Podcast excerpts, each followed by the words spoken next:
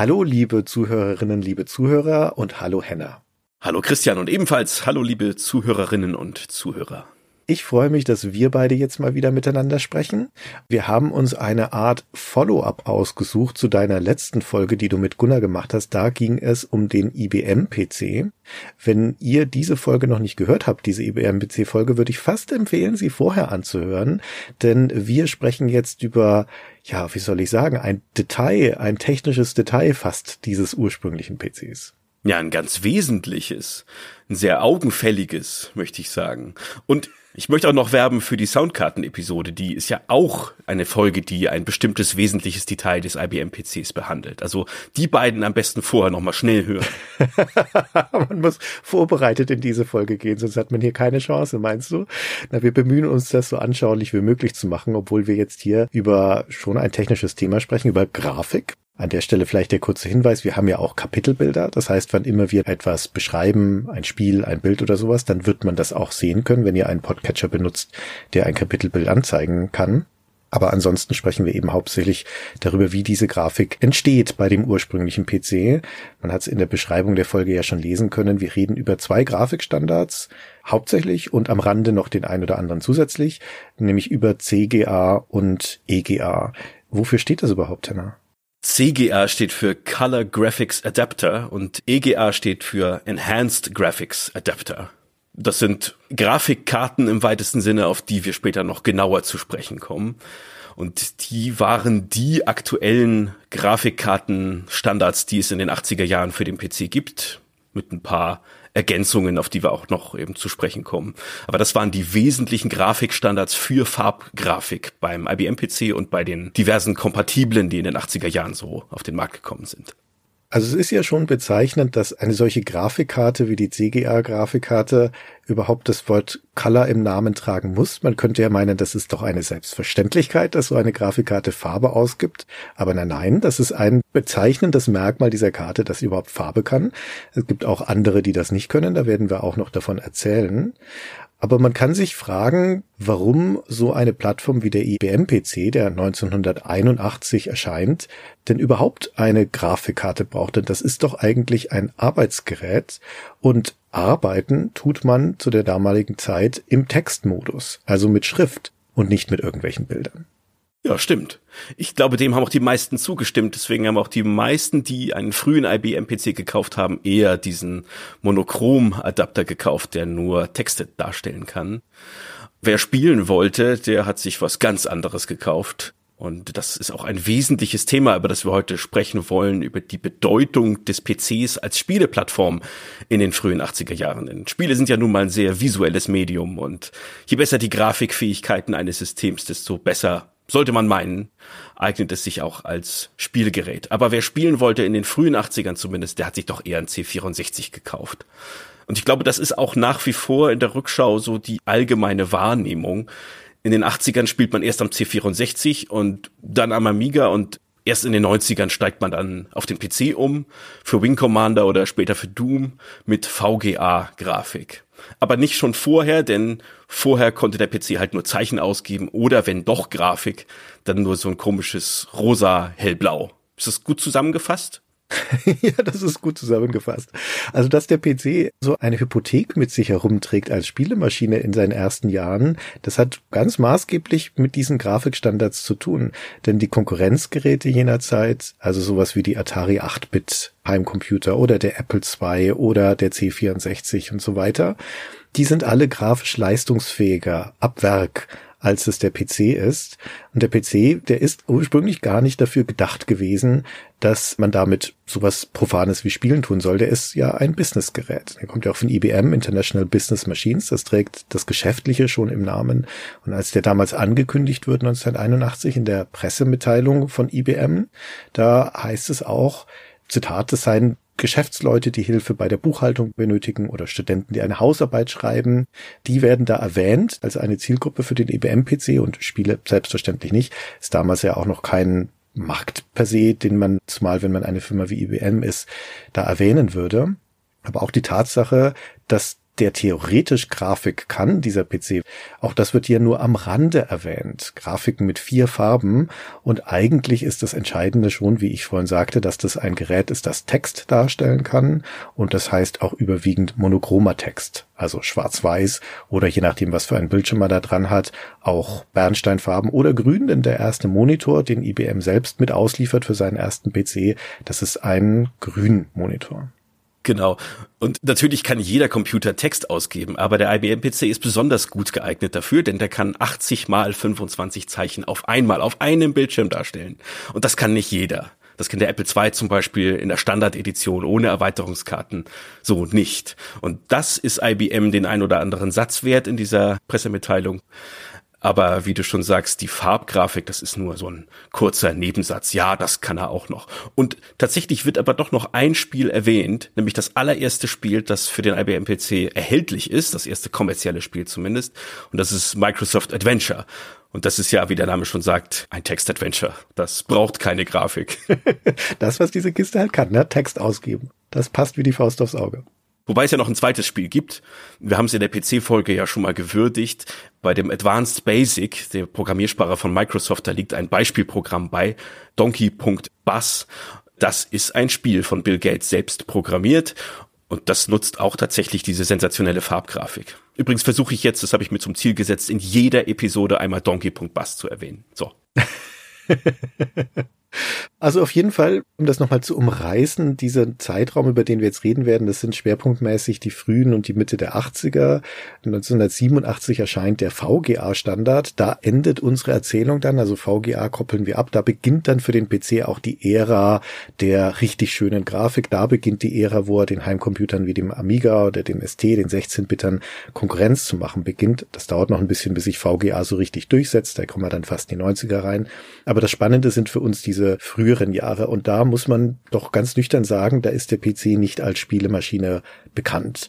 Das zeigt sich auch zum Beispiel in den Spielezeitschriften dieser Jahre. Da gibt es ja durchaus schon welche. In den USA zum Beispiel die Electronic Games.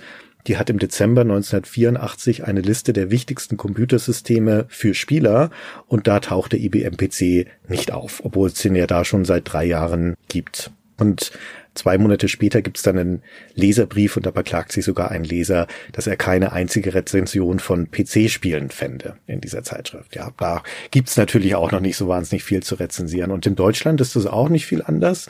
Die ASM zum Beispiel, die ab 1986 erscheint, in dieser Erstausgabe ist kein einziges PC-Spiel drin. Es dauert also bis Dezember, bis dann auch mal eins behandelt wird.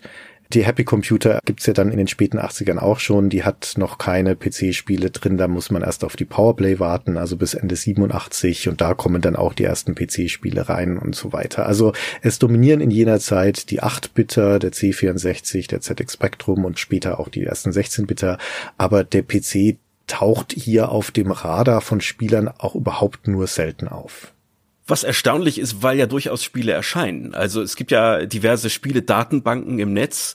Moby Games ist vielleicht die bekannteste davon. Die listet allein fürs Jahr 82, also das Jahr eins nach der Geburt des IBM PCs, über 100 Spiele auf.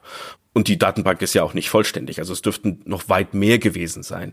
Es gab also nicht unerhebliches Angebot, aber wahrscheinlich ist das meiste davon doch eher Text-Adventure-Kost gewesen oder ab und zu mal ein Golfspiel aber wenig grafisch anspruchsvolles, nichts, was die technischen Möglichkeiten des PCs nutzen würde. Zumindest was Arbeitsspeicher und CPU angeht, ist er ja eigentlich gar nicht so schlecht aufgestellt.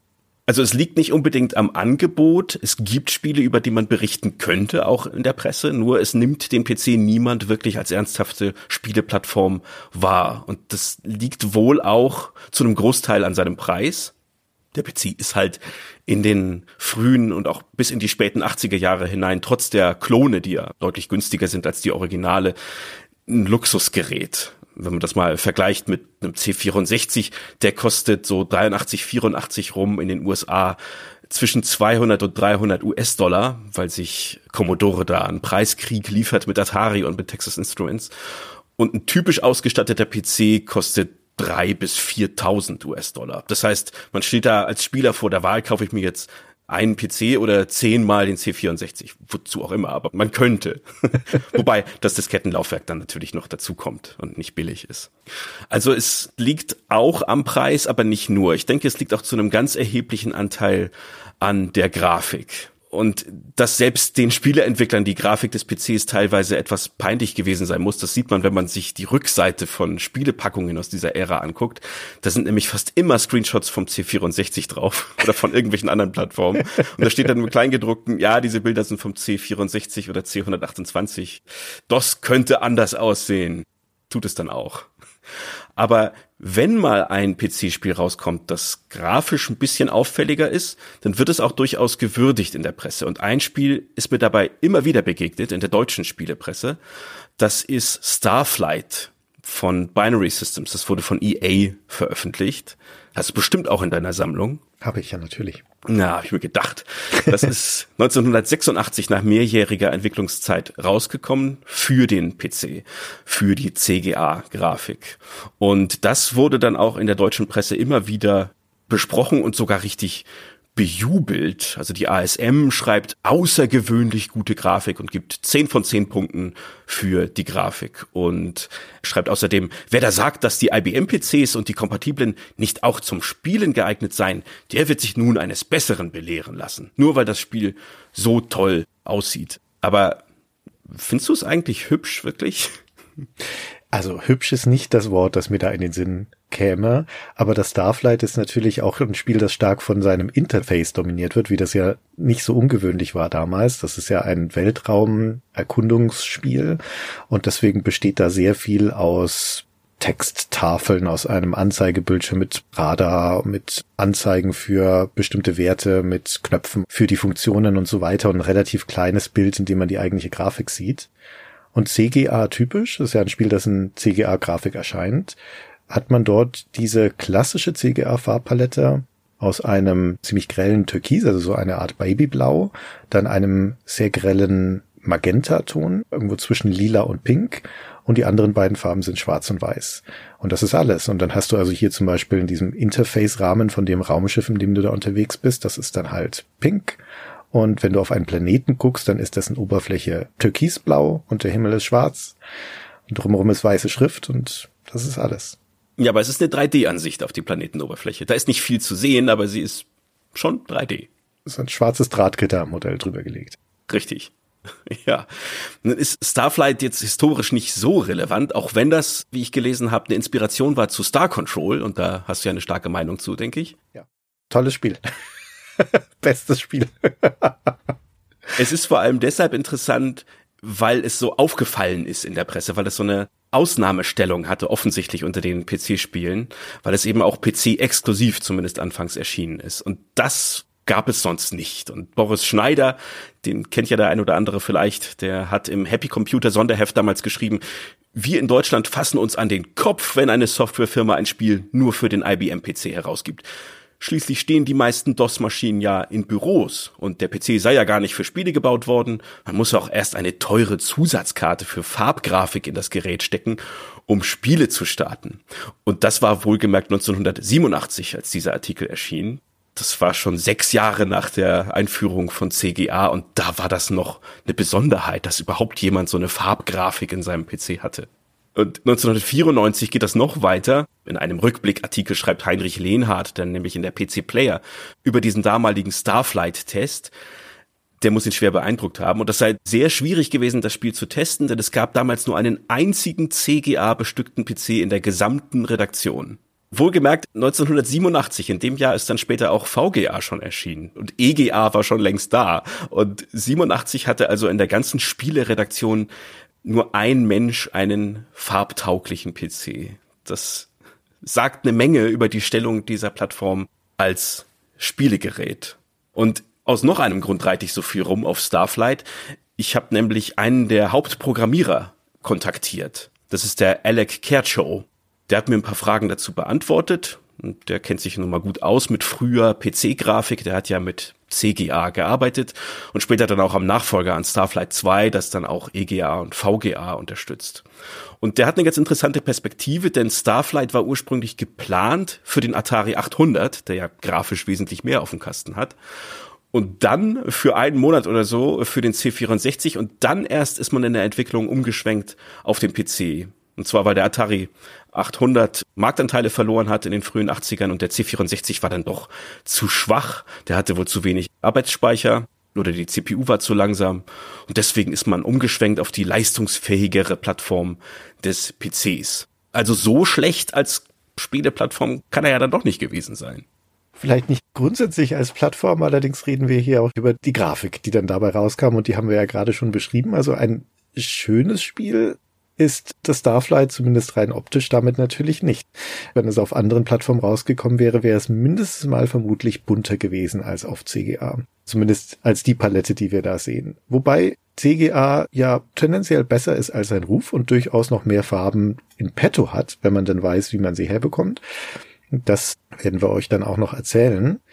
Aber wenn wir jetzt nochmal zurückspringen an diesen Anfang, an die Entstehung des IBM-PCs in das Jahr 1981, dann kommen wir nochmal zu dem, was du vorhin schon angedeutet hast, nämlich, dass die Käufer von diesem PC eine Wahl haben, was für eine Grafikfähigkeit sie da eigentlich in ihrem Gerät drin haben möchten dann nämlich, ob sie diese CGA-Karte drin haben möchten, also den Farbgrafikadapter oder die monochrome Lösung. Die heißt MDA, Monochrome Display Adapter. Und ist genau das. Das ist eine Karte, die nur monochrome Darstellung ausgeben kann, also keine Farben. Dafür aber hochauflösenden Text, nämlich diese von dir schon genannten 80 Zeichen in einer Zeile und davon 25 Zeilen. Das würde also nominell eine Auflösung von 720 mal 350 ergeben. Das wäre sensationell für die Zeit, aber das ist ein theoretischer Wert, denn diese Karte stellt keine einzelnen Pixel per se dar, sondern die stellt Zeichen dar. Also Felder von einzelnen Symbolen. Die sind in der Regel 8 mal 8 Pixel groß. Und abgesehen davon hat diese Karte auch nur einen winzigen Videospeicher, 4 Kilobyte.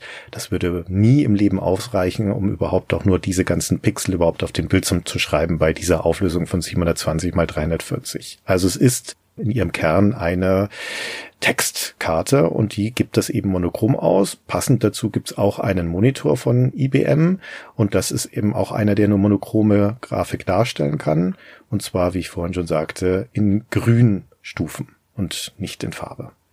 Ja, und ich entschuldige mich jetzt schon mal im Voraus dafür, dass ich bestimmt im Laufe dieses Gesprächs zu MDA nochmal Grafikkarte sage. Das ist natürlich falsch, denn diese Karte kann ja keine Grafiken ausgeben. Nicht nur keine Farben, sondern auch keine Grafiken, sondern eben nur Textzeichen. Da ist auch ein fest integrierter Zeichensatz mit im Speicher oder mit auf dem ROM auf der Karte. Und der lässt sich nicht verändern. Man kann nur die Zeichen verwenden, die vorgesehen sind und nicht einzelne Pixel ansteuern. Man kann natürlich damit trotzdem Grafiken irgendwie hinbekommen. Man muss dann halt nur Textzeichen dafür verwenden. Das hatten wir ja bei der Folge über den Sinclair ZX81 auch schon. Da war die Lösung genauso. Wenn man irgendwelche Bilder darstellen wollte, musste man das mit groben Textblöcken oder sogar mit Buchstaben und anderen Sonderzeichen erreichen. Aber diese MDA-Karte, nicht Grafikkarte, ich habe es nicht gesagt, ja, diese MDA-Karte, sie heißt ja dann auch offiziell Adapter, Display-Adapter, die hat noch einen Vorteil gegenüber dem CGA-Gerät oder gegenüber der CGA-Karte. Da ist nämlich ein Druckeranschluss mit dabei. Das ist ein Riesenvorteil, denn die allermeisten Menschen, die damals im Büro arbeiten, die werden so einen Drucker ja brauchen. Es ist ja noch nicht so ohne weiteres möglich, Dateien einfach zu verschicken oder irgendwo auf dem Server abzulegen, sondern wenn man die aus dem Rechner raushaben will, dann muss man sie ausdrucken. Und ein Druckeranschluss ist nicht fest dabei, der ist nicht im PC integriert. Die muss man nachrüsten, so eine Schnittstelle, über eine extra Steckkarte. Und die kostet natürlich Geld und sie belegt auch einen der wertvollen Steckplätze. Und das spart man sich alles, wenn man die MDA-Karte nimmt, denn da ist dieser Druckeranschluss für einen passenden Drucker, den IBM natürlich auch anbietet, gleich mit dabei. Und die Farbgrafikkarte, da stimmt der Begriff, die kann ja Grafik ausgeben, die hat so einen Druckeranschluss nicht. Auch deswegen ist die MDA-Karte wesentlich beliebter. Ich habe keine verlässlichen Zahlen dazu gefunden, aber MDA hat wohl einen wesentlich höheren Marktanteil. Auch weil IBM für die Farbversion überhaupt keinen passenden Monitor anbietet. Da muss man einen Fernseher anschließen. Zumindest am Anfang. Sie bringen dann später auch einen Farbmonitor raus. Genau. Da gehen wir noch mal kurz auf diesen MDA ein, also auf die Schwarz-Weiß- oder Monochrom-Farblösung. auch damit kann man spielen. Ich denke, die CGA-Lösung ist wesentlich relevanter für den PC als Spieleplattform, aber der eine oder andere will ja vielleicht auch im Büro heimlich, wenn die Chefetage nicht hinguckt, spielen.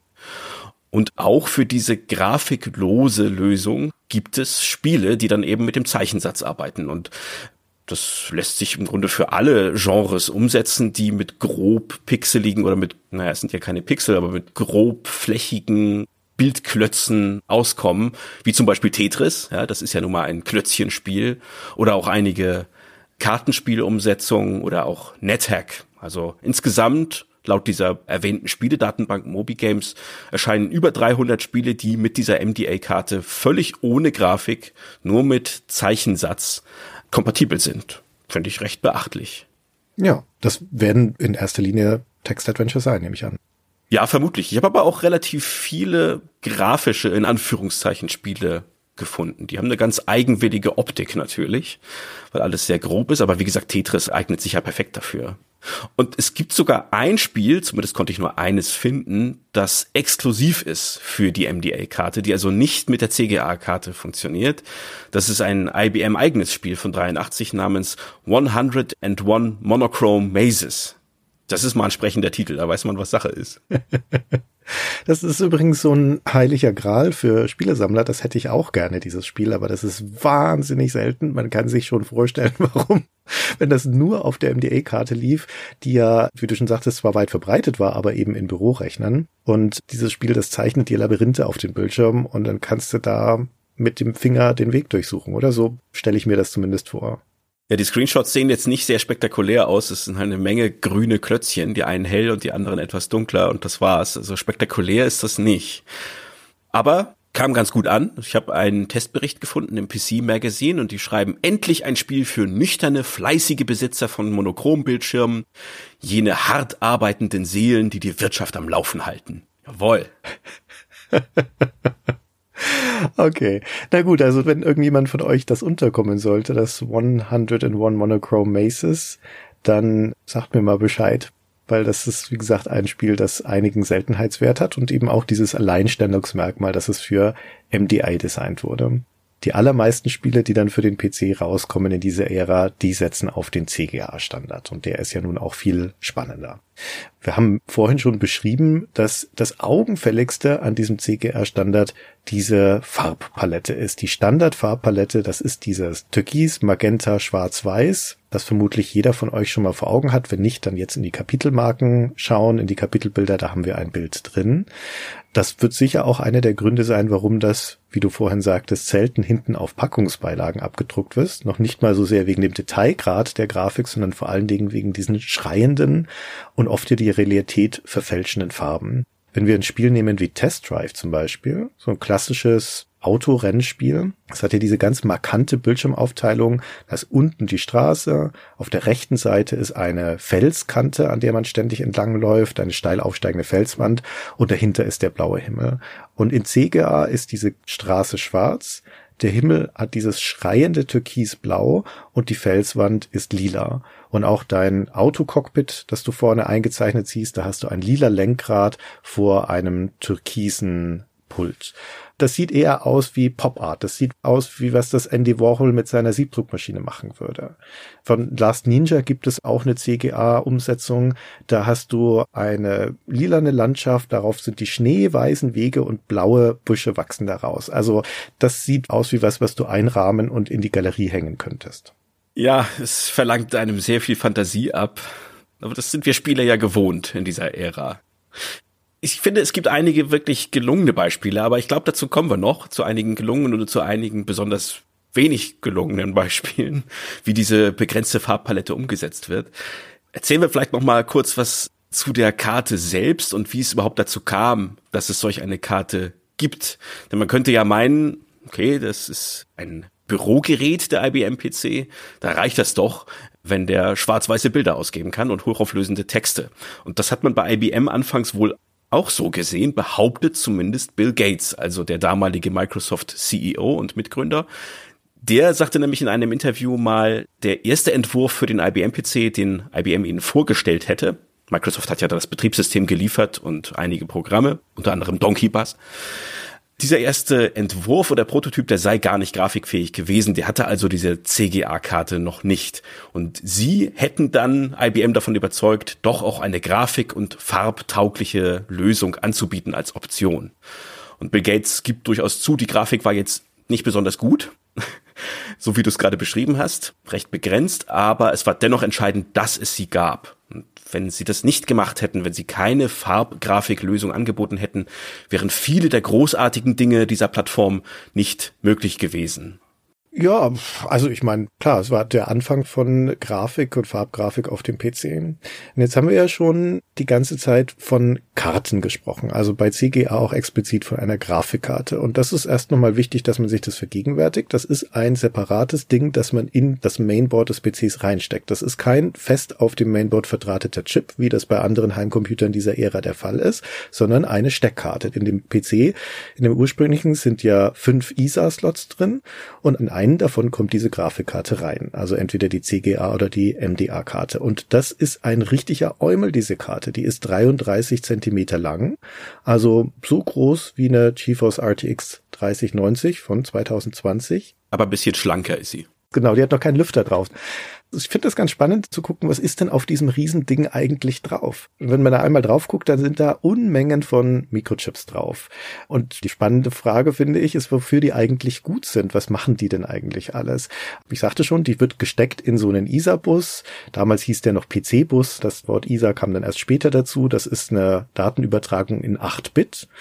Denn der Prozessor, der da drin steckt im ursprünglichen PC, das hatten Gunnar und du ja erzählt in eurer PC-Folge, ist kein 8086, sondern eine Variante davon, der Intel 8088. Und der wesentliche Unterschied ist, dass der halt eine etwas langsamere Datenübertragung hat, also einen 8-Bit-Bus verwendet. Das zentrale Ding auf dieser CGA-Karte, das steckt auch in der Mitte drauf und ist der größte Chip, ist der Grafikcontroller. Das ist ein Motorola-Chip, ein MC6845.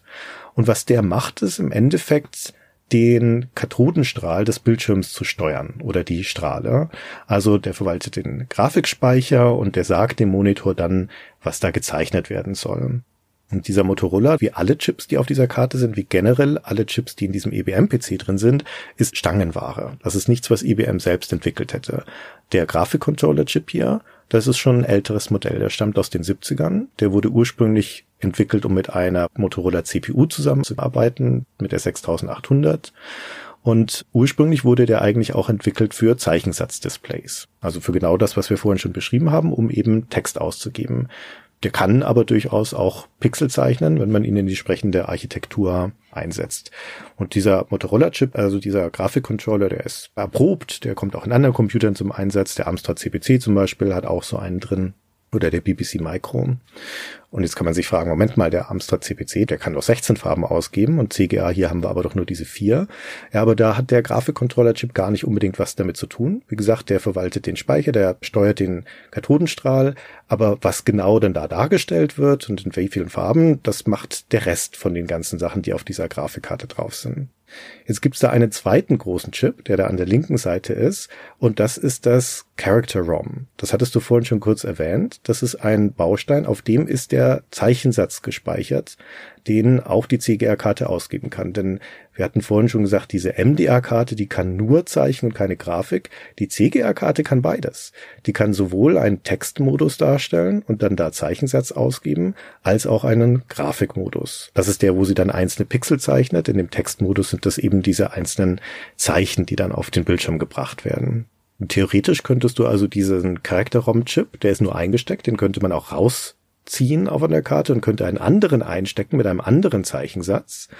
Aber das ist wirklich nur eine theoretische Lösung. Meines Wissens nach wurde das nie gemacht. Gab es auch keine kommerziellen Austausch-ROMs, die du hättest kaufen können, um da eine andere Schriftart zum Beispiel reinzubringen. Und auf diesem ROM sind 256 Zeichen drauf, die sind 8 mal 8 Pixel groß. So, und dann sind da jede Menge kleinere Chips drauf. Acht davon sind der Videospeicher. Davon hat die Karte 16 Kilobyte da kommen wir dann später noch drauf, weil das ist sehr wichtig, wie viel Videospeicher da drauf ist, dafür, was die Karte so alles kann.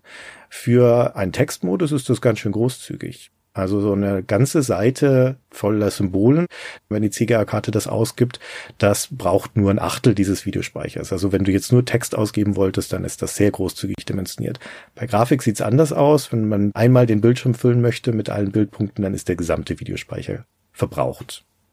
Und die anderen 59 Chips, die da noch drauf sind, das sind alles integrierte Schaltkreise. Die funktionieren als Logikgatter, also die machen Und-Operationen oder Operationen. Also im Endeffekt ist das die ganze Betriebslogik der Karte verteilt auf lauter kleine 6-Bit-Chips.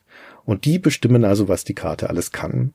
Und das Signal, das diese CGA-Karte generiert, das wird dann ausgegeben über zwei Ausgänge zwei mögliche, nämlich einmal einen Sub-D-Anschluss, das ist ein neunpoliger Stecker und da steckt man einen Monitor an, einen RGB, also einen Rot-Grün-Blau-Monitor und das andere ist eine Kompositbuchse, das ist für die Ausgabe eines Fernsehsignals. Das bringt nichts, wenn man da einen normalen Fernseher dran steckt. Da ist das Signal zu schwach. Da braucht man noch einen TV-Modulator, den man extra kaufen muss. Heimcomputer wie der C64 haben sowas schon drin. Deswegen kann man die direkt an den Fernseher anschließen. Das geht beim PC nicht. Da muss man also noch einen Teil dazwischen klemmen. Aber wenn du das kaufst, dann kannst du das auch auf den Fernseher ausgeben. Und als kleine Kuriosität gibt's noch einen dritten Anschluss, der ist auf der Karte selbst, also nicht als Buchse hinten dran, aber du kannst da theoretisch auch noch einen Lightpen einstöpseln, also einen Lichtstift. Das ist so eine Variante von einer, wir kennen das eher als Light Gun als Spieler, also so ein Gerät, mit dem man auf dem Bildschirm Lichtpunkte erkennen kann. Warum das da drauf ist, ist für mich eine große Frage. Theoretisch vielleicht so als Zukunftskompatibilität gedacht dafür, dass irgendwann Bildschirmarbeiter da vielleicht mal zeichnen wollen würden mit dem Lightpen oder sowas. Also es hat auch nie so richtig gut funktioniert. IBM hat nie einen eigenen Lightpen rausgebracht. Du brauchst da irgendeine Third-Party-Lösung. Es ist ein richtiges Gefrickel, sowas zum Laufen zu bekommen. Das spielt für den Erfolg oder Misserfolg dieser Karte überhaupt keine Rolle. Aber da ist es aus irgendeinem Grund. Und was haben Sie weggelassen? Den Druckeranschluss. Den hätten die Leute, glaube ich, lieber gehabt. genau. Ja, oder einen Joystick-Anschluss hätten sie vielleicht auch lieber gehabt. Stimmt. Ja, den musste man auch separat kaufen, genau. Aber Joysticks gab es ja auch von IBM nicht. Diesen Motorola-Chip, den du erwähnt hast, den darf man sich übrigens nicht vorstellen wie einen modernen Grafikchip, auch wenn wir das jetzt der Einfachheit halber mal so genannt haben. Denn ein richtiger Grafikprozessor, wie er halt auf dieser GeForce-Karte sitzt, der berechnet ja selbst Grafiken, der kann das Bild selbst verändern und bestimmen, was auf dem Bild zu sehen ist. Er kann Shader drüber laufen lassen, also bestimmte Programme, die bestimmte Grafikeffekte hervorrufen. All das kann dieser Chip nicht. Das ist ein reiner Timing-Controller. Und wie du schon sagtest, was auf dem Bildschirm zu sehen sein soll, das bestimmen andere Komponenten und auch natürlich die CPU. Also das ist ein ziemlich dummer und deswegen auch sehr günstiger Baustein, den IBM da eingekauft hat. Der kann nicht allzu viel. Das ist auch ein Grund dafür, weshalb der IBM PC in technischer Hinsicht einigen Heimcomputern, was Grafikausgabe angeht, unterlegen ist. Nicht nur was die Farbpalette angeht, dazu kommen wir ja gleich noch, wenn es dann endlich um hellblau und rosa geht, sondern auch was einige Funktionen dieses in Anführungszeichen Grafikchips angeht. Da können andere auch wesentlich ältere und billigere Computer und Konsolen schon viel mehr. Zum Beispiel der Atari 400 und 800, der dann später XL und XE heißt, also die 8-Bit-Computerreihe von Atari, die kam 79 auf den Markt und die kann schon Sprites berechnen. Also das sind Bitmap-Grafiken, Spielelemente wie die Spielfigur und Gegnerfiguren oder Projektile, die über dem Bildschirm sich bewegen. Diese Elemente, die kann dieser Grafikchip selbst und ohne die Hilfe der CPU berechnen, hin und her auf dem Hintergrund bewegen oder auch verändern, drehen oder skalieren oder die Farbe ändern. Das nimmt der CPU unheimlich viel Arbeit ab. Und diese Sprite-Unterstützung, die kann auch der C64 zum Beispiel, der etwas später kommt. Auch das Atari VCS sogar von 77, diese Spielkonsole, beherrscht das auch schon. Und der CGA-Chip, der kann sowas nicht. Oder eine andere Funktion, die ihm fehlt, ist hardware-gestütztes Horizontal-Scrolling, also ein Bildlauf nach rechts oder links wie in einem Side-Scroller, also einem Jump-and-Run wie bei Mario. Das lässt sich zwar darstellen, aber eine Hardware-Unterstützung dafür gibt es nicht. Deswegen sieht man das relativ selten auf dem PC. Es gibt ja diverse populäre Horizontal-Ballerspiele, sowas wie R-Type, das ihr ja auch schon behandelt habt. Das kommt ja 87 raus. Und das gibt's auf praktisch allem. womit man spielen kann, auf den simpelsten 8-Bit-Heimcomputern. Es gibt's aber nicht für den PC. Und das ist jetzt nur Spekulation, aber ich glaube, es liegt hauptsächlich daran, dass der halt kein horizontal Scrolling in Hardware unterstützt. Das ist nicht so ohne weiteres umzusetzen. Plus, wie du schon sagtest, die Tatsache, dass er Sprites auch nicht selber berechnen kann, das ist bei so einem Spiel ja auch super wichtig. Ja, das stimmt. Wir müssen allerdings differenzieren zwischen dem horizontalen Scrolling, also Bildlauf rechts und links, und dem vertikalen, also wenn sich das Bild nach oben und unten weiter bewegt. Letzteres funktioniert auch wunderbar auf dem PC. Ich will es eigentlich nicht nochmal erwähnen, aber Donkey.Bass kann das auch schon. Also das ist wirklich kein Problem. Also auch Ballerspiele, die vertikal sich bewegen oder eine vertikale Bewegung nutzen, die gibt's dann auch auf dem PC. Aber horizontales Scrolling ist eher selten. Und all das macht es den Entwicklern dann doch etwas schwerer, sich für den PC zu entscheiden. Und wenn mal so ein horizontal scrollendes Spiel, ein Jump'n'Run etwa für den PC erscheint, zum Beispiel Ghosts and Goblins von 86, dann ja, scrollt es auf dem PC halt nicht, sondern der Bildschirm wechselt in groben Schritten. Ja, man erreicht rechts das Ende des Bildschirms und dann springt das Bild um auf das nächste Szenario, auf die nächste Szene. Aber es gibt kein weiches Scrolling, keinen weichen Übergang. Und das schaffen sogar so billige Systeme wie der ZX Spectrum oder der C64 wunderbar. Da scrollt das alles butterweich. Ich erinnere mich daran, dass ich ein Spiel gespielt habe in den 80ern auf meinem PC XT mit CGA-Grafik. Das hieß Rotor, ein recht unbekanntes Ding. Aber das war ein Sci-Fi-Spiel, wo man Raumschiff gesteuert hat, das nominell in alle Richtungen scrollen konnte, die Landschaft. Und das Schwierige an diesem Spiel war, dass man da nicht an die Wände stoßen durfte von dieser Karte. Also das brauchte präzise Navigation. Und wann immer man nach oben oder unten geflogen ist, war das kein Problem, weil da hat das Spiel sauber gescrollt. Und sobald du nach links oder rechts geflogen bist, hat es nicht mehr richtig gescrollt, sondern hat den Bildschirm in großen Schritten verschoben immer so acht Pixel auf einmal oder sowas, so dass das ein ganz grobes Ruckeln hatte.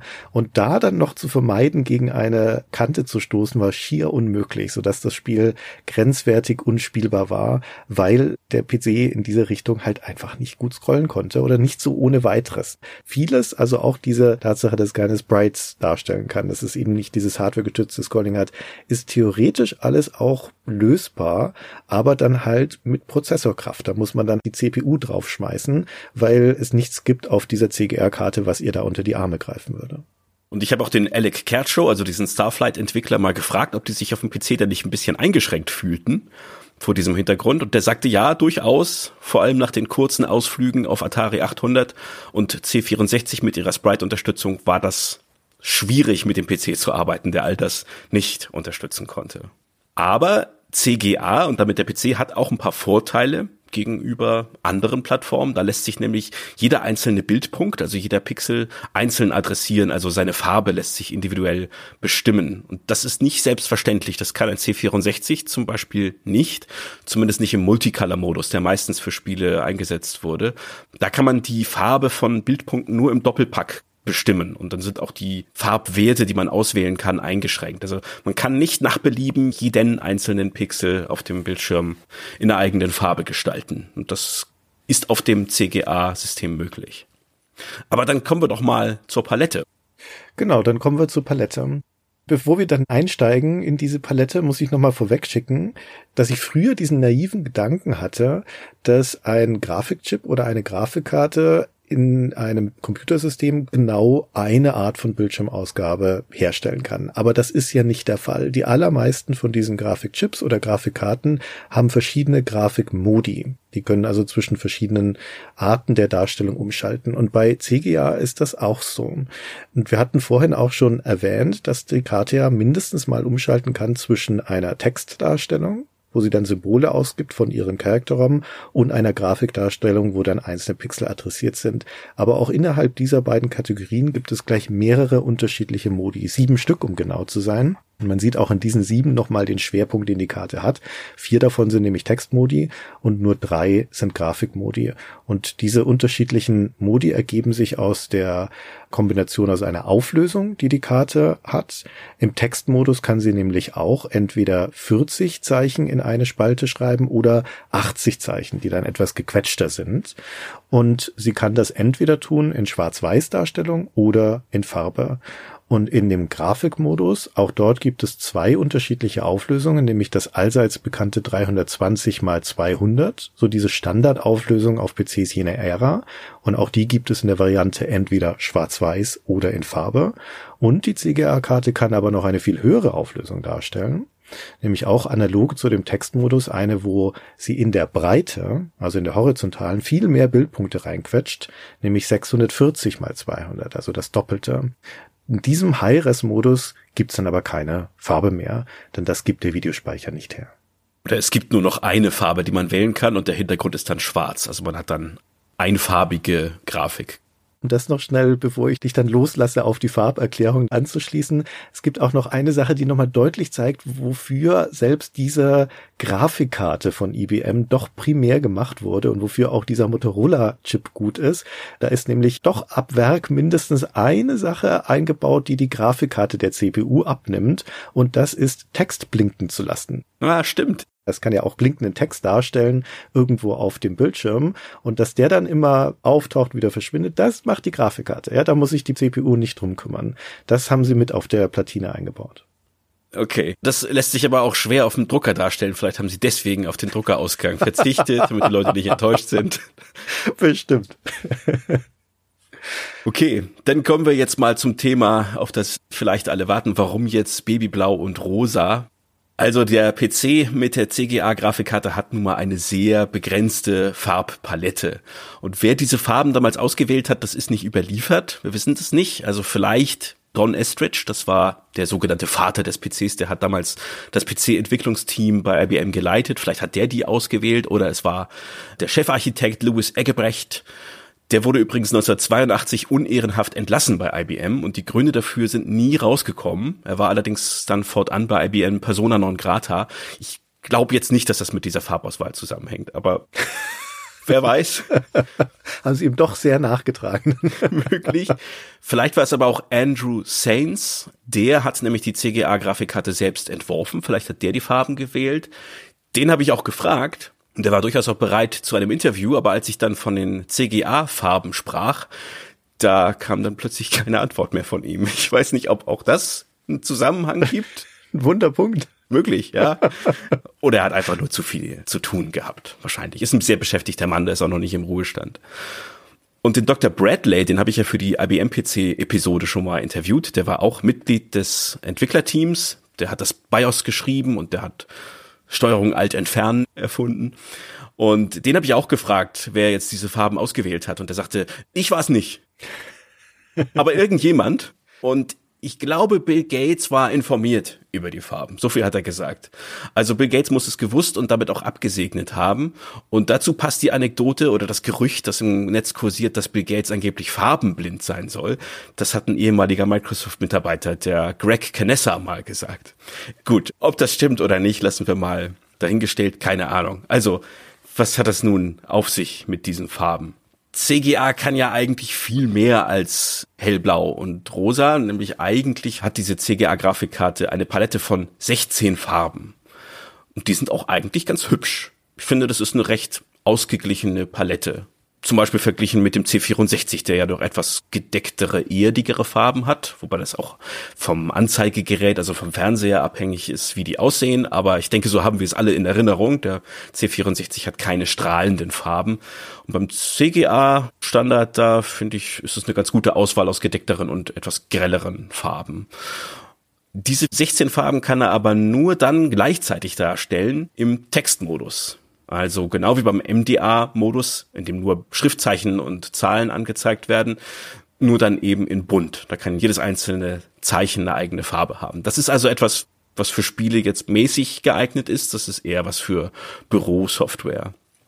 Aber es gibt ja auch noch diese Grafikmodi, die du erwähnt hast, mit 320 mal 200 Pixeln und die 640 mal 200. Und die können nicht ganz so viele Farben gleichzeitig leider anzeigen. Wir sagten schon, der höher aufgelöste 640er Modus, der schafft nur zwei Farben, wobei eine von immer schwarz ist, die andere, die Vordergrundfarbe, ist frei wählbar. Das ist ein bisschen wenig für die meisten Spiele, deswegen wählen die meisten Spiele auch den anderen Modus, die niedrigere Auflösung 320 mal 200. Und 320 mal 200, das sind 64.000. Ja, das heißt 64.000 Bildpunkte auf dem Monitor müssen mit einer Farbe versehen werden. Und wie du schon erwähnt hast, das muss ja alles irgendwie im Grafikspeicher auf der Platine Platz finden. Und dieser Grafikspeicher ist 16 Kilobyte groß. 16 Kilobyte sind 128.000 Bit. Das heißt, bei 128.000 Bit passen für jeden der 64.000 Bildpunkte zwei Bit rein. Und mit zwei Bit lassen sich vier verschiedene Werte abbilden. Also im Binärsystem 00, 01, 10 und 11. Diese vier verschiedenen Werte sind möglich. Und so kommen wir dann auch zu den vier verschiedenen Farben, die dieser Modus gleichzeitig darstellen kann. Also wenn ich 320 mal 200 einstelle, und das ist in den meisten Spielen halt Standard, dann hat dieses Spiel die Auswahl aus vier verschiedenen Farben. Und die werden vorher festgelegt von der Software für den ganzen Bildschirm. Das heißt, ich habe nicht für jeden einzelnen Pixel die Wahl aus den 16, sondern eben nur aus diesen vier Farben aus einer vorgegebenen Palette. Und von diesen Paletten gibt es mehrere, vor allem zwei. Es gibt noch eine weitere, die inoffiziell ist quasi, aber es gibt eigentlich nur zwei von diesen vier Farbpaletten, aus denen sich die Spieleentwickler dann eine aussuchen können, je nachdem, was gerade besser zu ihrem Spiel oder zu der Spielszene oder zum Level passt. Und Palette 0, so heißt sie, hat die Farben Hintergrund, also Hintergrundfarbe, die ist frei wählbar. In der Regel ist es schwarz, grün, gelb und rot. Und es gibt die Palette 1 und das ist die allseits bekannte und beliebte, die nie auf den Spielepackungen abgedruckt ist. Das ist Hintergrundfarbe, also auch da üblicherweise schwarz, kann aber auch was anderes sein. Cyan, Magenta und Weiß. Und Cyan ist, du hast es ja vorhin schon kurz erwähnt, so eine Art Türkis, wenn es heller ist, dann ist es ein Babyblau. Wenn es dunkler ist, geht es deutlich ins Türkise mit einem Grüneinschlag. Und Magenta ist so ein Violett-Rosa, eine Mischung aus Rot und Blau. Dann gibt's noch eine dritte inoffizielle Palette, die tauscht einfach nur das Magenta durch Rot aus. Das heißt, da haben wir dann Hintergrundfarbe, Cyan, Rot und Weiß. Das nutzen auch einige Spiele. Und diese drei Paletten, die gibt es in jeweils zwei Versionen, nämlich mit hoher Intensität hoher Helligkeit und mit einer niedrigeren Intensität. Da sind die Farben etwas dunkler und etwas gedeckter. Da wird dann aus dem Weiß ein helles Grau und aus Cyan wird dunkles Cyan oder eben Türkis, aus hellgrün wird dunkelgrün und aus Gelb, das ist eine Besonderheit, wird nicht dunkelgelb, weil das den IBM-Ingenieuren zu hässlich war, sondern braun. Und das sind die Farben, die die Spieleentwickler zur Auswahl haben. Sie müssen sich also, wenn sie ein Spiel schreiben, entscheiden, nutze ich für mein Spiel jetzt Palette 0 mit Schwarz, Grün, Rot, Gelb oder benutze ich Palette 1 mit Schwarz, Weiß, Cyan, Magenta. Ja, das ist nicht die größte Auswahl und deswegen sehen die Spiele auch so aus, wie sie aussehen. Also es ist ja immerhin schon mal ein bisschen Varianz da drin, dadurch, dass es diese zwei Farbpaletten gibt. Und tatsächlich ist es unfair, wenn man bei CGA nur immer über diese blau-lila Palette spricht, denn es gibt ja auch noch die andere, die man häufig auch in Spielen findet, mit den grün-rot-gelb-Tönen. Und zum anderen ist ja immerhin diese eine wechselbare Farbe drin, der Hintergrund. Es ist dann auch immer die Hintergrundfarbe. Aber auch das sieht man durchaus in Spielen, dass die da ein dunkelblau dafür hernehmen, wenn es Spiele sind, die einen Himmel zum Beispiel im Hintergrund darstellen wollen. Also ein bisschen Varianz ist da schon drin. Jetzt sind wir aber immer noch dieser Frage nicht auf die Spur gekommen, warum denn jetzt ausgerechnet hellblau und rosa in diesen Farbpaletten? Und um da näher ranzukommen, müssen wir uns nochmal vergegenwärtigen, wie diese Farben eigentlich dann generiert werden in dem Farbmonitor. Denn das, was man da ja standardgemäß ansteckt an diese CGA-Karte, ist ein Monitor. Wie gesagt, es ging auch der Fernseher, aber eigentlich ist das ein spezielles Gerät, das man da ransteckt. Der entsprechende Farbmonitor von IBM kommt erst 1983 gibt aber auch andere Farbmonitore und die funktionieren alle nach dem gleichen Prinzip. Denn das, was diese CGA-Karte ausgibt, das sind digitale Signale. Also das ist ein digitaler Wert, eine 1 oder eine 0 für die drei Elektronenstrahler, die in so einem Monitor drin sind. Das ist ein RGB-Monitor, das heißt, es gibt drei Elektronenstrahlen, aus denen sich das Bild aufbaut und die stehen für die drei Farben Rot, Grün und Blau. Und diese Strahler werden mit diesem digitalen Signal angesteuert. Das heißt, die können entweder an oder aus sein. Und wenn alle Strahler aus sind, dann ist das Bild schwarz. Wenn alle an sind, dann ist die Farbe weiß. Und wenn jeweils zwei an sind, dann ergeben sich Mischfarben. Also wenn der blaue und der rote Strahler an sind und der grüne aus, dann haben wir Magenta. Dann haben wir diese lila Farbe. Wenn der blaue und der grüne Strahler gleichzeitig an sind und der rote aus, dann haben wir Türkis. Und weil das eben diese digitalen Signale sind, die CGA-Karte da eben nichts als ein 0 und ein 1 schicken kann, deswegen gibt es keine Zwischentöne. Da gibt es halt die Wahl zwischen diesen Farbmischungen oder den Primärfarben an sich Rot, Blau und Grün. Und das war's. Und daraus ergibt sich diese 16 Farbenpalette. Also da wären wir erst bei acht Kombinationen. Aber wie du sagtest, die eine Sache, die an Informationen noch mitgegeben wird in diesem Monitor, ist noch dieser Intensitätswert, der entscheidet, ob dann diese Strahler an voller Power an sein sollen oder reduziert, das heißt in zwei Drittel Stärke. Und daraus geben sich dann die gedämpften Varianten von diesen acht Primärfarben oder Farbkombinationen und dann sind wir bei unseren 16. Und das ist also die 16 Farbpalette, aus denen ausgewählt werden kann. Und nun hast du ja gerade erzählt, dass es aber diese zwei vorgegebenen Paletten gibt, wo eine Auswahl schon getroffen wurde, welche Farben da drin sind. Warum denn da jetzt nicht zum Beispiel Rot, Blau und Grün reinnehmen? Oder ein schönes Gelb oder sowas, ne? Eine andere Farbe. Naja, da kommen wir wieder darauf zurück, dass zum einen das zum Arbeiten gedacht war, dieses Gerät, dass zum anderen es auch eine Fernsehausgabe gab über den Composite-Modus und dass zum dritten auch nicht sichergestellt sein konnte, dass da tatsächlich ein Farbmonitor dranhängt, sondern es war durchaus üblich in jener Zeit und eigentlich viel wahrscheinlicher, dass da ein Monochrom-Monitor dranhängt. Auch an dem ersten PC, den wir zu Hause hatten, von dem ich vorhin schon erzählte, unserem geschätzten Sanyo XT, da war auch eine CGA-Karte drin und wir hatten einen bernsteinfarbigen Monochrom-Monitor dranhängen. Das heißt, da war nichts mit Farben in meiner Jugend, sondern wir hatten nur unterschiedliche Gelbtöne auf dem Bildschirm. Und damit die nicht ineinander laufen, diese Töne, damit die schön kontrastreich sind und sich die Farben gut unterscheiden, müssen das also auch kontrastreiche Farben in dieser Palette sein. Und auf dieser Basis hat IBM offensichtlich, wer auch immer zuständig dafür war, diese Farben ausgewählt. Und deswegen haben wir diese Paletten mit den etwas augenfälligen, etwas ungewöhnlichen Farben, die aber sehr gut voneinander abgrenzbar sind. Auch zum Beispiel bei einer Fernsehausgabe, wo dann ein analoges Signal erzeugt wird für den Fernseher und in den USA ist das ein NTSC-Signal. Das heißt, es hat auch noch eine niedrigere Auflösung als das PAL-Signal, das wir hier haben. Da verwäscht das Bild sehr schnell. Da laufen dann auch Farben ineinander und sowas. Und wenn du dann Farben verwendest, die nicht klar voneinander abgegrenzt sind, dann entsteht nur noch Matsch auf dem Bildschirm. Also es ist jetzt keine ästhetische Wahl, die da getroffen wurde für diese Farben, sondern eine ganz pragmatische. Die müssen sich halt gut voneinander unterscheiden. Richtig, und das ist ja vor allem im Arbeitskontext auch wichtig, wenn man zum Beispiel Geschäftsgrafiken ausgibt mit Lotus 1, 2, 3, also so einer frühen Tabellenkalkulation, die auch Graphen zeichnen kann, so wie heute Excel, dann müssen die ja klar lesbar sein, also die einzelnen Graphen sich voneinander deutlich unterscheiden. Und da ist Schwarz-Weiß schon mal eine gute Auswahl für möglichst hohen Kontrast und klare Unterscheidbarkeit oder auch für die leichte Lesbarkeit von Text. Und Cyan und Magenta passen auch wirklich gut da rein, weil sie sich sowohl von Schwarz als auch von Weiß sehr gut abheben. Besser als zum Beispiel Gelb von Weiß oder so.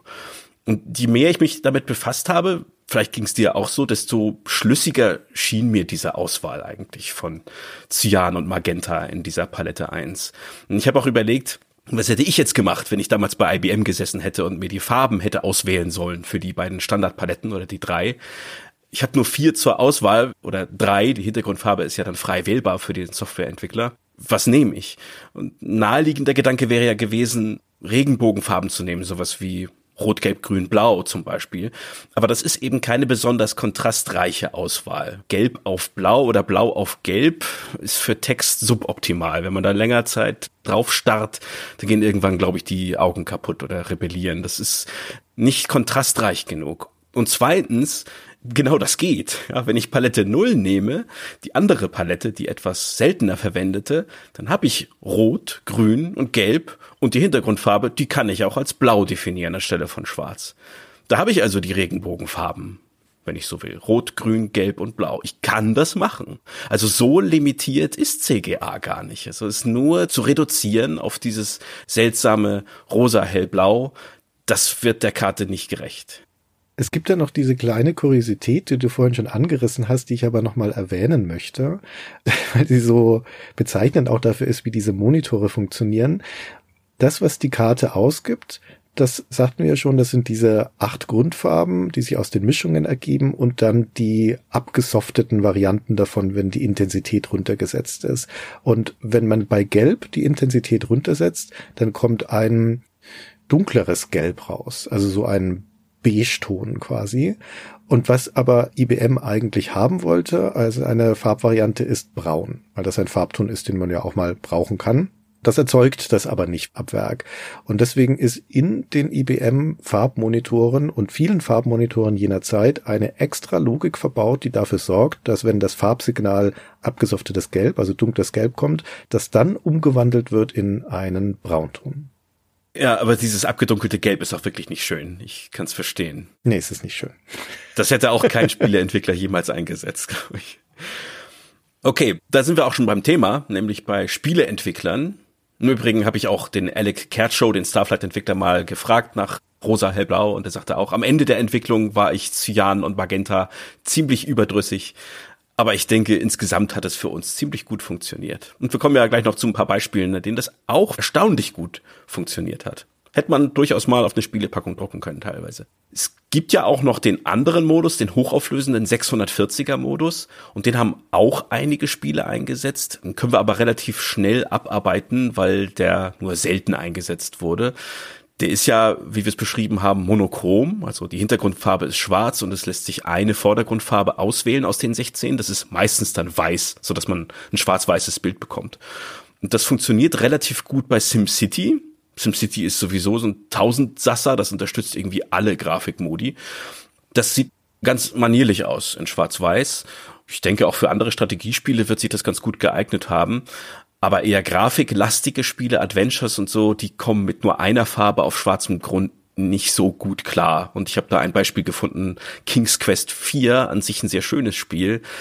Das entscheidet sich aus irgendeinem Grunde für dunkelblau auf schwarz. Man kann da nicht wirklich was erkennen. Ich habe diesen Screenshot gerade vor mir. Ich glaube, da liegt der König im Bett und stirbt gerade in der Szene. Aber es weiß ich auch nur, weil ich das Spiel gespielt habe.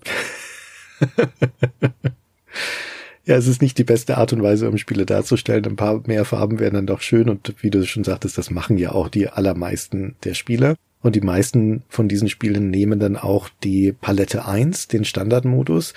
Das mag auch daran liegen, dass das der voreingestellte Modus ist. Also wenn man den Grafikmodus wählt in der CGA-Karte, den Modus 4, dann ist die vom BIOS voreingestellte Farbpalette die Palette 1, also die mit Cyan und Magenta. Und man müsste also extra umschalten auf die andere.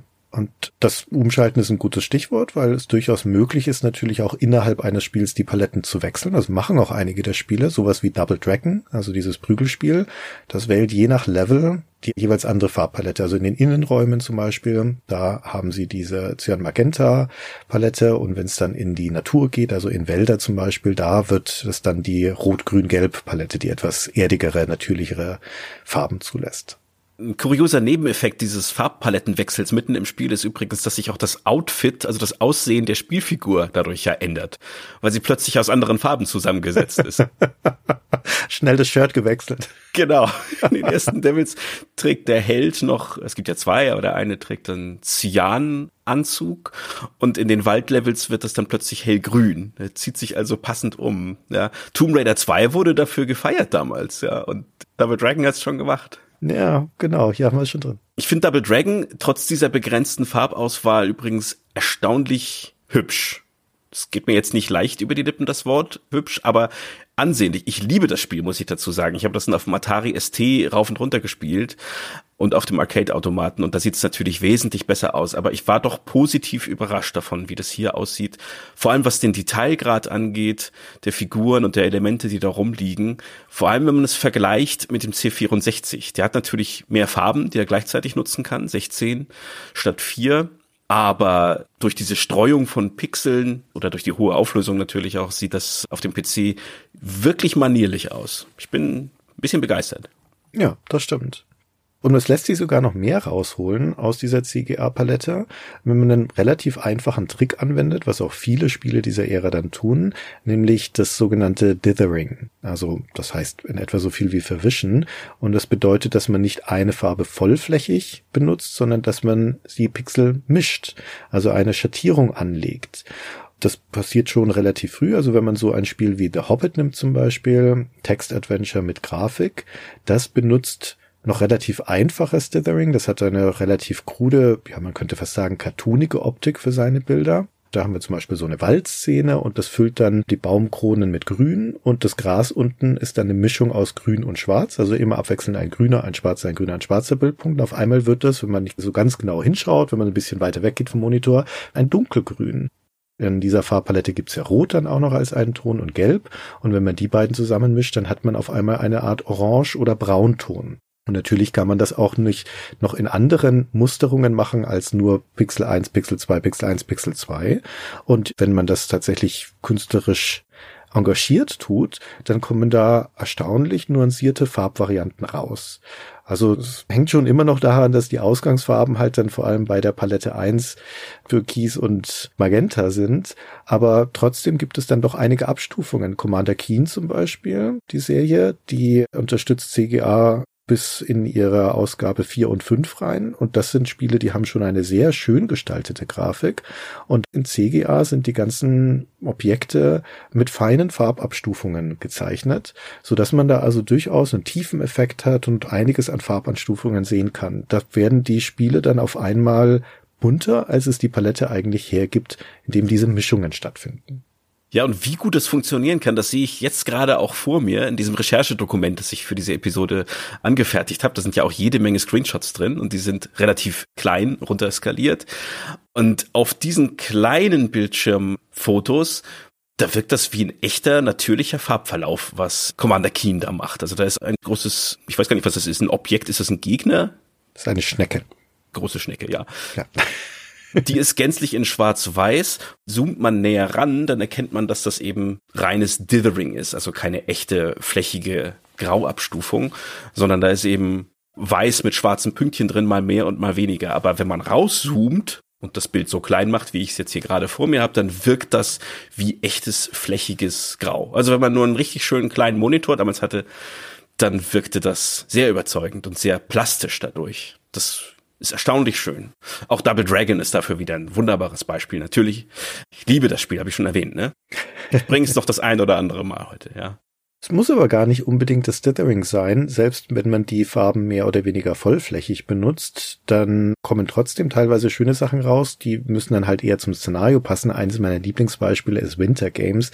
Ich finde die CGA-Grafik von Winter Games sehr stimmungsvoll, was vor allem daran liegt, dass es ein Spiel ist, das logischerweise im Schnee spielt und einer der Farbtöne der klassischen CGA-Palette ist ja weiß.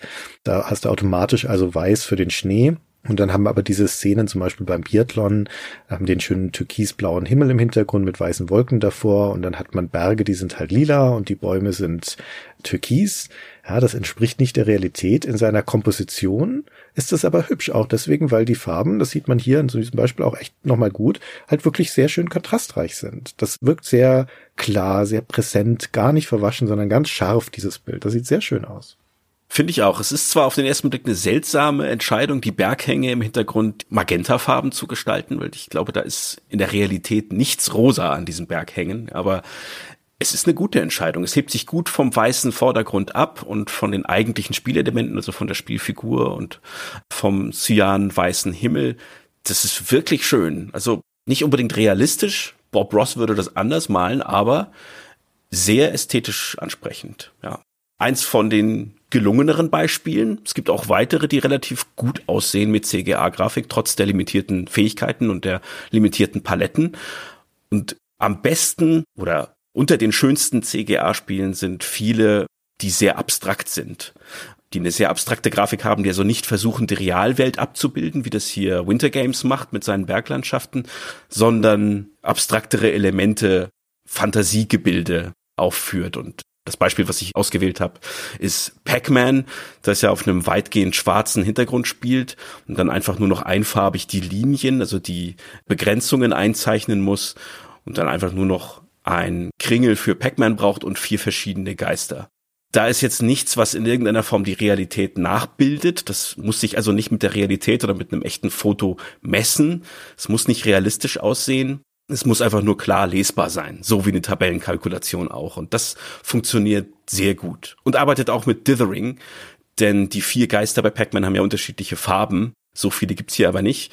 Der Hintergrund ist ja auch eine davon. Also stehen für die Geister eigentlich nur drei Farben zur Verfügung. Und um auf vier zu kommen, setzt Pac-Man hier auch bei zweien davon Dithering ein. Also gibt's einen roten Geist, einen grünen und zwei unterschiedliche Farbmischungen. Das sieht ganz gut aus. Aber es gibt halt leider auch Beispiele, bei denen das nicht so gut aussieht wo dann vermutlich die PC-Umsetzung damals nur ein Nachgedanke in der Entwicklung war und man sich nicht mehr so viel Mühe gegeben hat, das Spiel jetzt anzupassen auf die limitierten Möglichkeiten. Ja, wir hatten ja vorhin schon Winter Games als ein positives Beispiel. Ein Gegenteil ist Summer Games 2, der direkte Nachfolger, der auch für CGA umgesetzt wird. Das kommt ein bisschen darauf an, in welcher Disziplin man da ist. Da sind nicht alle schlimm, aber eines meiner Beispiele, das wo ich sehr wenig gelungen finde, ist das Springreiten. Äh, das benutzt die normale Farbpalette, also die mit Cyan und Magenta, allerdings mit einer anderen Hintergrundfarbe, mit Blau und in dem weniger intensiven Modus, also mit den etwas dunkleren Farbtönen. Und das führt also zum einen dazu, dass man hier also doch schon sehr seltsame Farben hat. Also bei aller Liebe ein lilafarbenes Pferd ist halt schon ein bisschen komisch. Und die ganze Landschaft ist im Prinzip ein einziger türkisfarbener Block. Und weil das eben auch die dunkleren Farbvarianten sind und blau noch als Hintergrundfarbe, säuft das alles ab. Ja, also das wird so eher so eine Art Farbbrei und die ganzen Details, die es ja durchaus gibt in diesem Bild, gehen verloren. Da finde ich also sowohl die Gestaltung als auch die Auswahl der Farbpalette wenig gelungen. Ja, das verstehe ich auch nicht. Sie hätten doch die andere Palette zur Auswahl gehabt. Sie hätten die ganze riesige Wiese grün machen können und das Pferd rot oder per Dithering irgendwie orange-braun sogar hinbekommen können. Das schaffen andere ja auch. Also das ist mir wirklich unbegreiflich. Aber es war für die Spieleschaffenden ja sicherlich auch schwierig. Was sollen sie mit so wenigen Farben schon machen? Das erinnert mich immer daran, wie wenn mir meine kleine Tochter Buntstifte zuweist und sagt, so, jetzt soll ich mal ein Bild von mir selbst malen. Und dann habe ich halt die Wahl, je nachdem, was sie mir gegeben hat. Male ich mich jetzt selbst lila mit grünen Augen oder male ich mich grün mit lila Augen? was ich auch mache, es wird ein Monster damit kann ich mich nicht adäquat, ich kann mich sowieso nicht adäquat zeichnen, aber damit erst recht nicht. Und mit diesem begrenzten Werkzeug war in vielen Fällen sicherlich auch nicht mehr machbar. Aber bei Summer Games 2 wäre es schon machbar gewesen. Ich glaube auch. Aber es ist natürlich vor allem dann dramatisch, wenn es in dem Spiel um Farben geht. Eines der berühmtesten Beispiele ist Whistball, der Klassiker von C64. Und da geht es ja darum, dass man Farbtropfen einsammelt in den Primärfarben, Rot, Grün und Blau, und daraus dann Farben mischt. Das ist ja sogar die Aufgabe im Spiel, dass man entsprechende Farbtöne mischen muss. Und nun ist Whistball auch für den PC erschienen. Als CGA-Variante. Das ist natürlich schon eine besondere Herausforderung, wenn du Rot, Blau und Grün überhaupt nicht darstellen kannst gemeinsam und schon gar nicht die Mischfarben, das umzusetzen. Das benutzt den Modus Null, also den mit Gelb, Grün und Rot. Da ist also immerhin mal Grün und Rot mit dabei und der andere Farbton ist dann halt Gelb. das heißt, man kann diese Farben dann einsammeln und man muss sie auch nach wie vor mischen. Im Originalspiel färben sich ja dann auch noch die Levels ein in der entsprechenden Farbe. So alles dreht sich da wirklich um diese Farbtöne und Farbschattierungen und auf dem PC ist das entsprechend zum Scheitern verurteilt. Sie versuchen sich da anzunähern. Es hat aber nichts zu tun mit den Farbtönen, die man eigentlich zusammenmischen soll. Das war von vornherein zum Scheitern verurteilt, das umzusetzen. Ist aber trotzdem passiert. Ja, es hat ja über die ästhetische Ebene hinaus auch eine spielmechanische Auswirkung manchmal, wie die Farben auswählen, wie eben bei Whizball. Oder auch bei Contra zum Beispiel. Da wird nämlich diese andere Palette verwendet, also die mit Grün und Rot. Und das Wasser in Contra, weil nun mal kein Blauton mehr übrig war, denn die Hintergrundfarbe ist hier schwarz, die haben sie grün und schwarz per Dithering dargestellt. Das sieht aber aus wie eine Wiese. Wenn du jetzt also denkst, du springst auf die Wiese, landest dabei im Wasser, dann kann das für die Spielfigur schon mal tödlich sein. Das Interessante an dieser ganzen CGR-Geschichte ist aber, dass CGR eigentlich theoretisch mehr Farben kann. Wir hatten es ja vorhin schon erzählt, da sind ja eigentlich 16 Farben drin. Und diese Farben sind halt, nur so unzugänglich für die Programmierer, weil sie diese festgefügten Paletten nehmen müssen und maximal eine Farbe, nämlich die Hintergrundfarbe, austauschen können. Es sei denn, sie benutzen den Textmodus, denn dort sind ja dann alle 16 Farben möglich für den Text gleichzeitig. Kann man also jederzeit jeden Buchstaben in einer anderen Farbe machen zum Beispiel. Aber das ist dann halt der Textmodus. Na, da ist nichts mehr mit Pixeln, sondern da hast du dann nur die Zeichen. Nun gibt's aber schon in der IBM Standarddokumentation der CGA-Karte dieser kleinen Hinweis darauf, dass es einen Farbmodus, einen Grafikmodus gibt, einen undokumentierten Modus, in dem alle 16 Farben nutzbar sind. Und das steht da in einem Satz und wird nicht weiter erklärt. Also wie eine Karotte, die da vor die Nase gehängt wird für angehende Programmierer. Und dieser undokumentierte Modus, der ist auch gar kein Grafikmodus per se, sondern der basiert auf dem Textmodus, auf dem Textmodus mit 40 Zeichen, also nicht mit dem von 80, dem einfacheren Textmodus. Und der benutzt einen einfachen Trick, nämlich den, dass man über eine Manipulation des Grafikregisters von dieser CGA-Karte die Höhe von diesen Zeichen manipulieren kann sodass also auf den Bildschirm nicht mehr das komplette Zeichen gezeichnet wird. Also nehmen wir mal an, wir hätten zum Beispiel den Buchstaben A und der ist acht Pixel hoch. Und wenn man diese Manipulation, diesen Trick einsetzt, dann werden von diesem A nicht mehr die kompletten acht Pixel gezeichnet, sondern nur durch die obersten beiden. Nur noch die Spitze von diesem A. Und darunter folgt dann schon das nächste Zeichen. Nachdem das zwei Zeilen sind, die da immer gezeichnet werden, zwei Pixel, kannst du damit also im Prinzip eine Art Doppelpixel simulieren.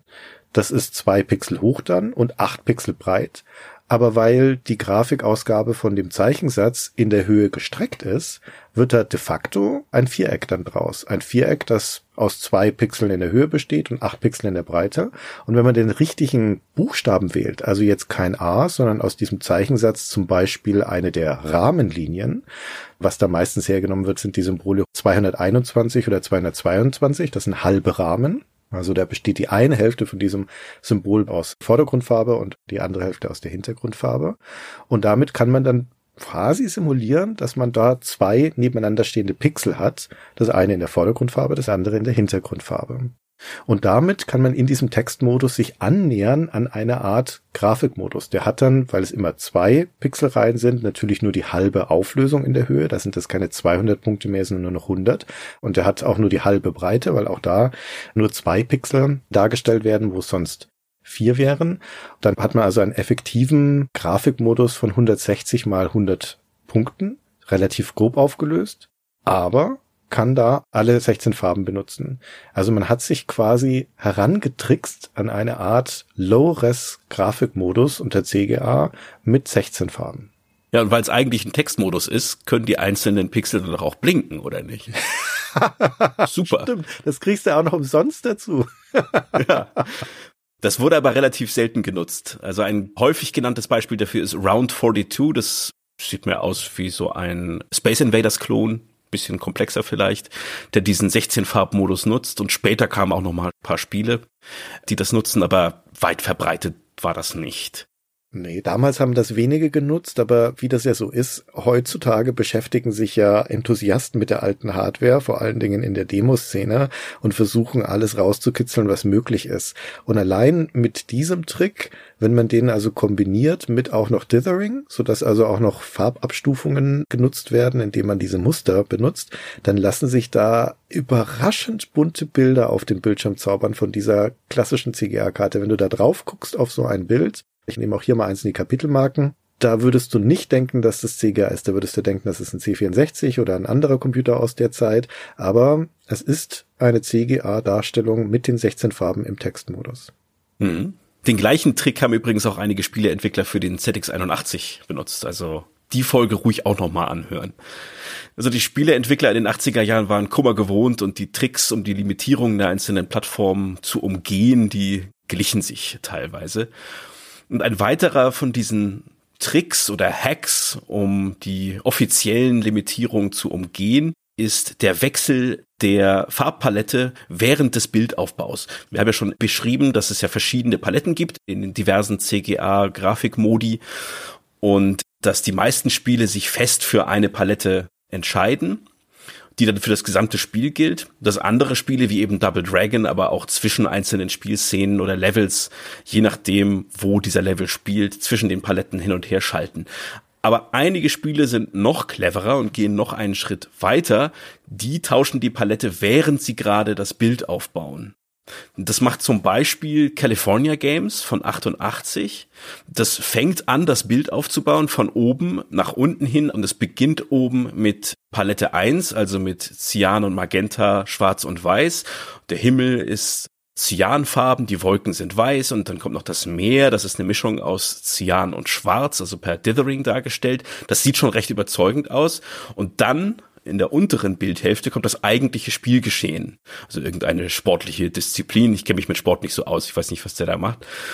Und für diese untere Bildhälfte Während des Bildaufbaus schaltet das Spiel um auf die andere Palette, auf Palette 0. Und das ist die mit Grün und Gelb und Rot. Und damit wird dann eben die Spielfigur auf einem angemessen grünen Rasen dargestellt.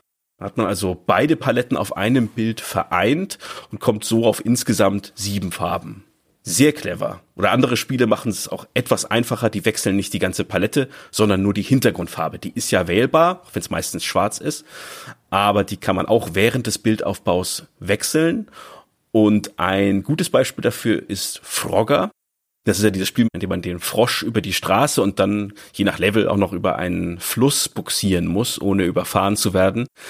Und wieso darf der Frosch eigentlich nicht ins Wasser fallen? Der Frosch kann doch schwimmen. Egal. Da fragen wir besser nicht nach. Okay. Es ist giftiges Wasser. Es ist zu heiß. Verstehe. Es halten nur Schildkröten aus. ja, die obere Bildhälfte zeigt also diesen Fluss und die untere Bildhälfte die Straße. Und ganz unten in der Bildschirmmitte ist der Frosch, den wir also über diese beiden Hürden buxieren müssen. Und der Fluss ist mit blauer Hintergrundfarbe dargestellt. Darauf treiben dann bräunliche Baumstämme und eben die Schildkröten. Und die untere Hälfte ist mit schwarzer Hintergrundfarbe dargestellt, zeigt also die Straße und darauf fahren orangefarbene und rote Autos.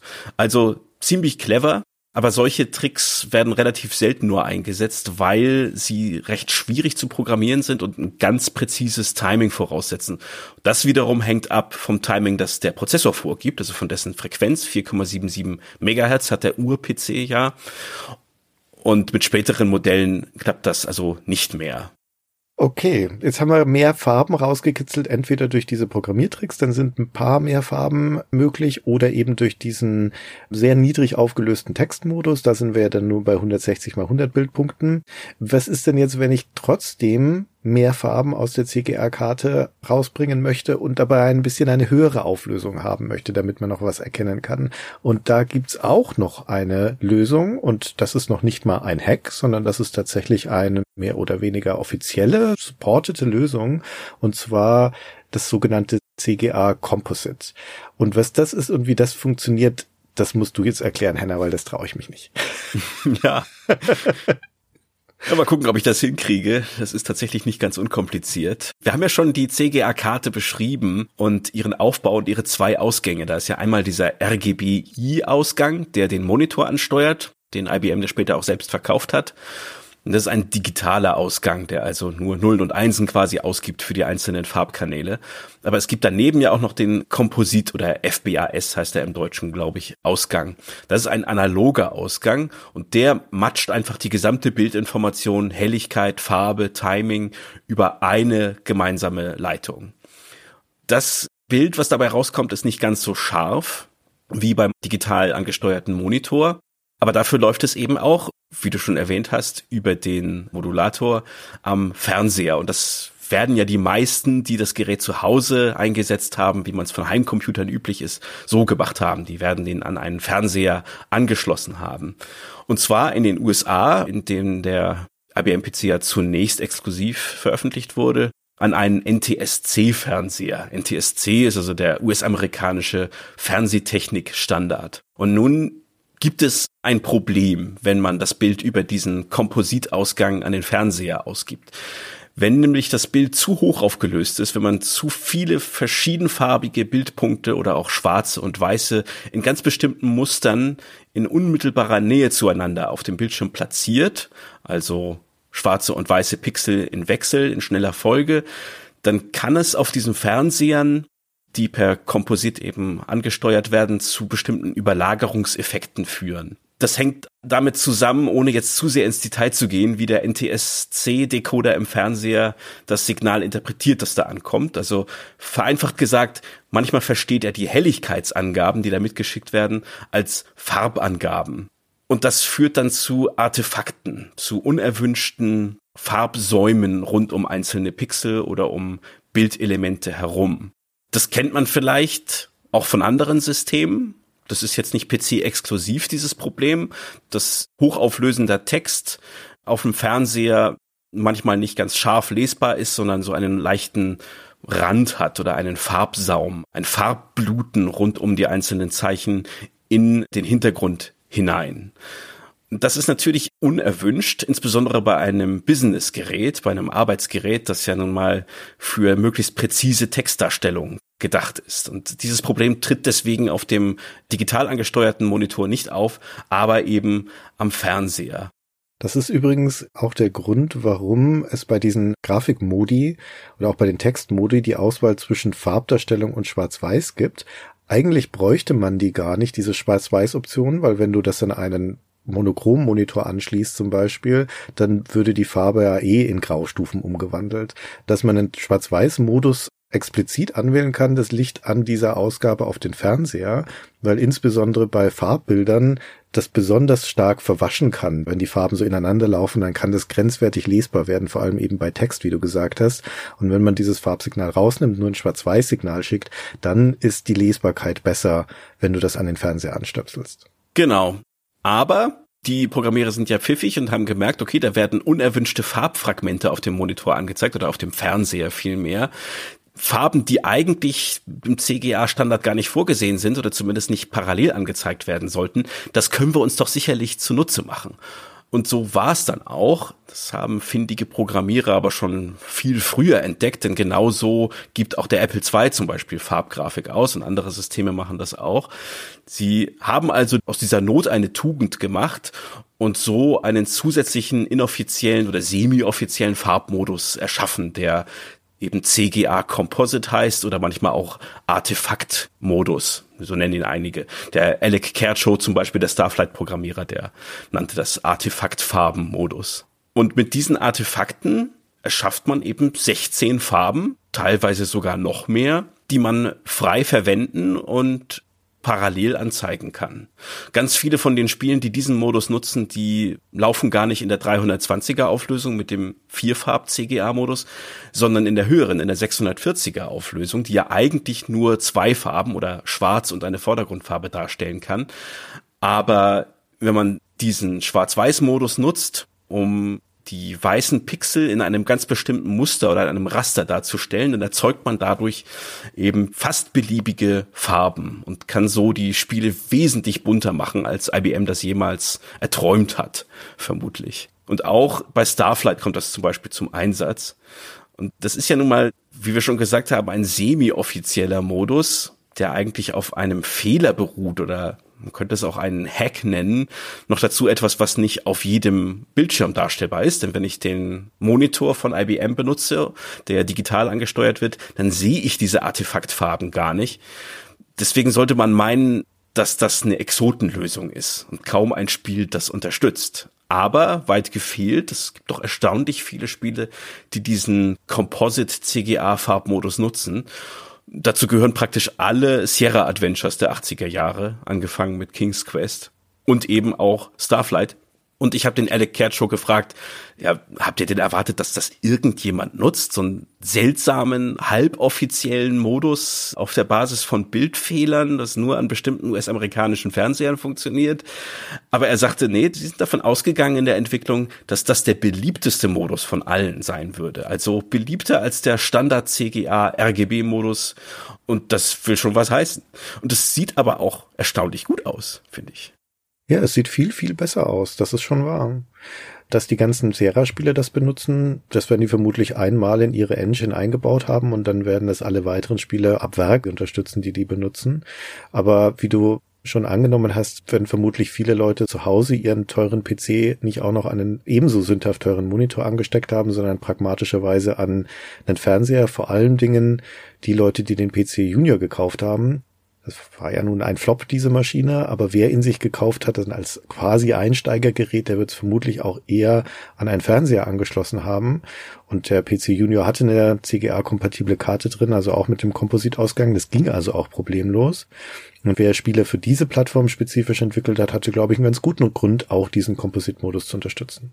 Ja, es ist auch im Idealfall zumindest, wenn das Spiel das vernünftig implementiert, ein Unterschied wie Tag und Nacht. Also King's Quest oder die anderen Sierra Adventures sind sehr gute Beispiele dafür. Kann man sich auch in den Kapitelbildern mal ansehen, wie das im CGA Standard RGB Modus aussieht, also in der Standard Vierfarbpalette und im Kompositmodus. Das ist eine Freude, sich das anzugucken. Insgesamt gibt es ungefähr je nach Quelle 50 bis über 100 Spiele, die diese Option haben. Es ist aber nie die exklusive Grafikoption. Also es gibt kein Spiel, was sich darauf verlässt, dass man einen Fernseher in den USA anschließt und diese Farben sehen kann, sondern es ist immer nur eine Option von vielen. Die unterstützen alle auch immer den digitalen RGB-Ausgang. Da sieht's dann halt nur nicht so schön aus. Und insbesondere Spiele, die textlastig sind, haben ihre Probleme, denn wie wir es beschrieben haben, sieht Text nicht so schön aus in diesem Modus. Der ist sehr schwer lesbar, denn die Farben verwischen da und der Kontrast ist dadurch doch sehr stark eingeschränkt. Oder auch die Navigation oder die Kontrollen im Flight Simulator 4, der das auch unterstützt, die sind ziemlich scheußlich und schwer zu lesen, während die eigentliche Spielgrafik in der oberen Bildschirmhälfte, die Welt, durch die man fliegt im Flight Simulator, die sieht sehr, sehr schön aus damit. Das ist richtig. Also es nutzt, wie gesagt, eher die Darstellung eines TV-Bildschirms und dessen Probleme, um die Farben zu erzeugen. Das ist nichts, was die CGR-Karte ab Werk könnte, aber man kann sie sich eben in dieser Kombination so zunutze machen, dass da mehr Farben auf dem Bildschirm sind. Nun ist eine der Vorteile der PC-Plattform von Anfang an die Modularität. Wir haben ja auch gesagt, diese CGA-Karte ist ja auch nur eine von zwei Varianten, die man von IBM offiziell beziehen kann. Das andere wäre diese MDA, Monochromkarte. Und nachdem man diese Karten in einen ISA-Steck Platz reinsteckt, gibt es keinen Grund, warum nicht auch andere Hersteller ihre eigenen Karten herstellen können sollten. Und das tun sie dann auch. Also auch schon zu dieser Zeit in den 80er erscheinen auch andere Karten von anderen Herstellern, die auf dem CGA-Standard beruhen. Plantronics zum Beispiel ist so eine Firma, die hat eine Karte namens Color Plus rausgegeben und teilweise verbessern diese Karten sogar auf Basis des CGA-Standards in erster Linie den Speicherausbau. Also diese Plantronics-Karte zum Beispiel, die hat doppelt so viel Videospeicher dabei, 32 Kilobyte und kann dann deswegen auch 16 Farben gleichzeitig darstellen in der Standardauflösung. Das Problem ist nur, das müssen natürlich die Programme auch explizit unterstützen. Also die müssen dann für diese spezifische Grafikkarte oder diesen Modus entwickelt werden und das machen nur die wenigsten, weil sich das nie in einer solchen Breite durchsetzt, als dass sich das rentieren würde. Aber es gibt durchaus auch andere Herausforderer von IBM, die ihre eigenen Grafikkartenlösungen auf den Markt bringen und damit durchaus erfolgreich sind. Und eine davon ist die Firma Hercules. Genau, die wird 1982 von einem Herrn namens Van Suvanokul gegründet. Das ist ein Thailänder, der in den USA lebt und der wohnt in der Stadt Hercules in Kalifornien und danach benennt er auch seine Firma. Und der hat eine ganz persönliche Motivation, um diese Herkules-Grafikkarte zu entwickeln, um die es geht. Der will nämlich seine Doktorarbeit schreiben zu dieser Zeit. Und zwar in seiner Heimatsprache, also auf Thailändisch. Aber die Thai-Schrift ist eine ganz eigenständige Schriftart, die kann man nicht mit unseren Zeichen darstellen, mit dem lateinischen Alphabet. Die hat eigene Schriftzeichen. Und diese Schriftzeichen sind natürlich im ROM-Chip auf dem MDA-Videoadapter nicht enthalten. Hätte er doch nur austauschen müssen, den ROM-Chip. Weiß gar nicht, warum der sich so anstellt. er hat eine andere Lösung gefunden. ne, vielleicht noch etwas bessere Lösung.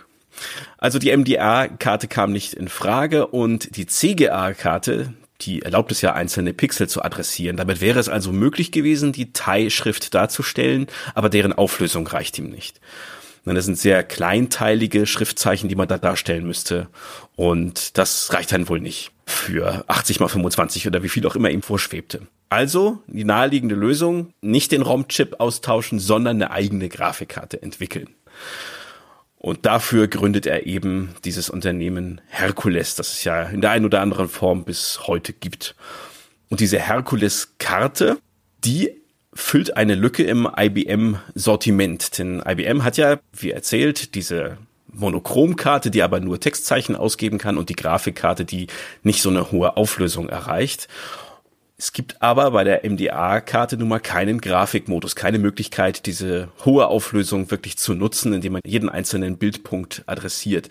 Und er baut jetzt eine Karte, die genau das kann. Also eine Monochromkarte mit einer sehr hohen Auflösung, sogar noch höher als die Auflösung der MDA-Karte, 720 mal 348 Bildpunkte, mit dem großen Unterschied, dass diese Bildpunkte auch einzeln adressierbar sind. Das heißt, man kann mit dieser Karte auch Grafiken darstellen und nicht nur vorgegebene Schriftzeichen. Das heißt, er vereint also hochauflösenden Text und Grafikfähigkeit auf einer Karte. Wohlgemerkt keine Farben. Es ist also nur begrenzten CGA-Konkurrent, aber zumindest der MDA-Karte ist dieses Modell, diese Herkules-Grafikkarte oder HGC, doch weit überlegen. Und der Druckeranschluss, der ist auch dabei. Daran haben sie auch gedacht. Das ist ganz wichtig. die kommt 1982 raus. Die kostet damals 500 US-Dollar. Das entspricht inflationsbereinigt heute ungefähr 1250 Euro. Also billig ist sie nicht, aber das entspricht ungefähr dem, was man bei IBM auch bezahlen muss. Und insofern ist das ein gutes Angebot und hat auch großen Erfolg. Bis 85 wird eine halbe Million Exemplare verkauft und Hercules wird zu einem der größten Grafikkartenhersteller der 80er Jahre und etabliert damit neben dem offiziellen Standard von IBM einen ganz eigenen Standard. Das gelingt halt nicht jedem. Wie du gesagt hast, hat Plantronics das ja auch versucht und einige andere auch. Aber Hercules ist es tatsächlich gelungen, einen Standard zu etablieren, der mehrere Jahre überlebt und der auch von Spieleentwicklern teilweise genutzt wird, weil, tja, dieser Herkules-Grafikmodus ist zwar nicht mit den CGA-Grafikmodi kompatibel, das heißt, die Spiele laufen nicht so ohne weiteres auf der Herkules-Karte, natürlich sowieso ohne Farben, aber auch sonst nicht. Aber es ist wohl relativ leicht, die Spiele anzupassen. Der Alec Kerchow sagte dazu im Interview, es sei nur ein kleines bisschen zusätzlicher Code erforderlich, um diesen Herkules-Modus zusätzlich zu unterstützen. Also haben sie es gemacht mit Starflight. Auch wenn wahrscheinlich kaum ein Mensch diese Herkules-Karte gekauft hat, um darauf zu spielen. Aber die Anpassung war so leicht, dass es trotzdem relativ viele gemacht haben. Insgesamt kamen so ungefähr 500 Spiele raus, die Herkules unterstützt haben. Ja, es sind doch überraschend viele. Ich erinnere mich auch, häufig in der Ära, wenn man Spiele gestartet hat, kam als erstes mal so ein Textauswahlfenster, wo man eingeben musste, in welchem Grafikmodus man spielen möchte, also CGA, EGA. Und ganz häufig war der Herkules dann auch eine der Optionen. Und ich habe mich immer gefragt, was das wohl ist und was das wohl bewirkt, weil ich kannte niemanden, der eine Herkules-Karte hatte. Ich weiß auch nicht, wie populär sie außerhalb der USA war. Vermutlich nicht so wahnsinnig, würde ich sagen. Aber über diesem Wege hat man es als Spieler dann auch immer mitbekommen, dass es das offensichtlich gibt. Und wenn die Spiele das unterstützt haben, dann hatten sie also diesen monochromen, aber hochauflösenden Modus, der, je nachdem auch auf was für einem Monitor man das gespielt hatte, dann halt eine Farbe in Schattierungen hatte. Also entweder schwarz-weiß mit Graustufen oder auf dem grünen Monitor dann Grünabstufungen und so weiter. Und je nachdem, wie gut das Spiel auch angepasst war darauf, hat es dann mehr oder weniger gut ausgesehen. Das muss natürlich vom Spiel idealerweise schon in einer Weise dargestellt werden, diese Grafik, dass das nicht alles absäuft, sondern dass es immer noch kontrastreich ist und man trennscharf sieht, was da eigentlich auf dem Bildschirm passiert. Aber wenn die Spiele das gut umgesetzt haben, war es kein Problem, auch damit zu spielen, solange man halt nicht unbedingt Farbinformationen gebraucht hat, weil die gab es natürlich dann nicht. Richtig. Ich sagte ja, die Anpassung oder die Unterstützung dieses zusätzlichen Modus sei relativ einfach gewesen. Das heißt aber auch nur, dass das Spiel dann eben mit einer Herkules-Grafikkarte grundsätzlich schon mal läuft, dass man es starten kann. Das heißt aber nicht, dass es schön aussieht oder dass es dafür optimiert worden wäre. Und ich glaube, die allerwenigsten Entwickler haben sich wirklich darum bemüht, das anzupassen. Das sieht man auch in vielen Beispielen. Golden Axe zum Beispiel, so ein Actionspiel, das läuft komplett ab. Also ich kann da nicht wirklich viel erkennen bei einer grünen Figur auf grünem Hintergrund. Das wird keinen Spaß gemacht haben, glaube ich. Nee, das glaube ich auch. Aber wie gesagt, ich habe nie ein Spiel gesehen in meiner Spielejugend, das Herkules benutzt hätte. Ich auch nicht. Na, Herkules gab es ja noch eine ganze Weile. Wie gesagt, im Grunde gibt es die bis heute, wenn auch in anderer Form. Die haben später noch auch eine Farbgrafikkarte gebracht, die In-Color Card von 87. Die wurde auch von einer Handvoll Spieler unterstützt, vom Flight Simulator, der hat auch so ziemlich alles unterstützt, so wie SimCity. Aber das war die Ausnahme, die Karte ist dann gefloppt. Also man kannte und kaufte Herkules eigentlich nur für diese Monochromkarte. Und später dann in den 90ern im VGA-Zeitalter spielen die Herkules eigenen Standards überhaupt keine Rolle mehr. Dann sind sie irgendwann umgesattelt und haben VGA-Karten verkauft. Und 2004, nach der Übernahme durch Guillemot aus Frankreich, haben sie sich dann ganz zurückgezogen aus dem Grafikkartengeschäft und die verkaufen heute laut Website, ich habe nur kurz mal drauf geguckt, flüchtig Audio-Software und irgendwelches DJ-Equipment. Also mit Grafik machen die nicht mehr so viel. Also das ist eine von den populäreren Varianten, die es da gibt. IBM versucht sich auch noch an einer Variante von dem CGA-Standard, bevor wir dann in die EGA-Regionen vordringen. Und zwar im Rahmen von diesem berühmt-berüchtigten PC Junior. Also diesem Einsteiger-PC. Junior oder Junior? Junior, würde ich sagen. Wir sind nicht ganz so konsequent, wir sagen auch immer MDA, aber CGA. Also deutscher und englischer Aussprache, darauf sollte man uns nicht festnageln. Okay, der PC Junior. Ich finde, dass diese ganze PC Junior und alles, was damit zusammenhängt, mal eine eigene Technikfolge wert wäre. Deswegen gehen wir da jetzt eher im Schweinsgalopp durch und mit Fokus auf die Grafikfähigkeiten von diesem Ding. Also der ist gedacht als ein Einsteiger-PC, kostet deswegen 669 Dollar. Das ist immer noch eine Stange Geld. Das wären heutzutage 1600 Euro. Ist aber nix im Vergleich von einem wirklichen PC XT. Kostet etwa doppelt so viel wie ein C64. Und das ist als so eine Art Tausendsasser-Plattform gedacht, die durchaus jetzt also auch schon fürs Spielen gedacht ist. Und unter anderem hat dieser IBM-PC deswegen auch eine Variante des CGA-Standards an Bord, ein bisschen leistungsfähigerem Grafikchip. Das ist jetzt auch keine Karte, sondern in diesem Fall ist es wirklich ein Chip, der fest auf dem Mainboard dieses PCs drauf ist. Und der kann jetzt also in der Standard 320 x 200 Grafikauflösung alle 16 Farben der CGA-Palette benutzen. Oder wenn man den Hi-Res Modus nimmt, dann kann er da statt der einen Farbe vor dem schwarzen Hintergrund vier Farben darstellen. Hören wir doch mal rein in den Original-US-Werbespot, den IBM zur PC Junior Einführung verbreitet hat. Denn darin, so kennt man IBM ja gar nicht, ist tatsächlich auch mal die Rede von Spielen. IBM proudly introduces a bright little addition to the family. Name PC Junior. You can get easy to use software like a word processing program. And more surprises. Games and graphics your kids won't believe. Plus a starting price you won't believe. Also Spiele und Grafik, die ihre Kinder nicht fassen werden. Aber ganz wichtig, erst noch wird die Textverarbeitung genannt. Ja, da bleibt IBM sich und seinem Namen treu. also es ist schon ein Schritt in die richtige Richtung, sage ich mal. Auf der anderen Seite aber ist dieser IBM-PC also in seiner ganzen Machart und Bauart nicht so gut durchdacht. Einer der Gründe auch, warum er ja dann am Markt grandios floppt.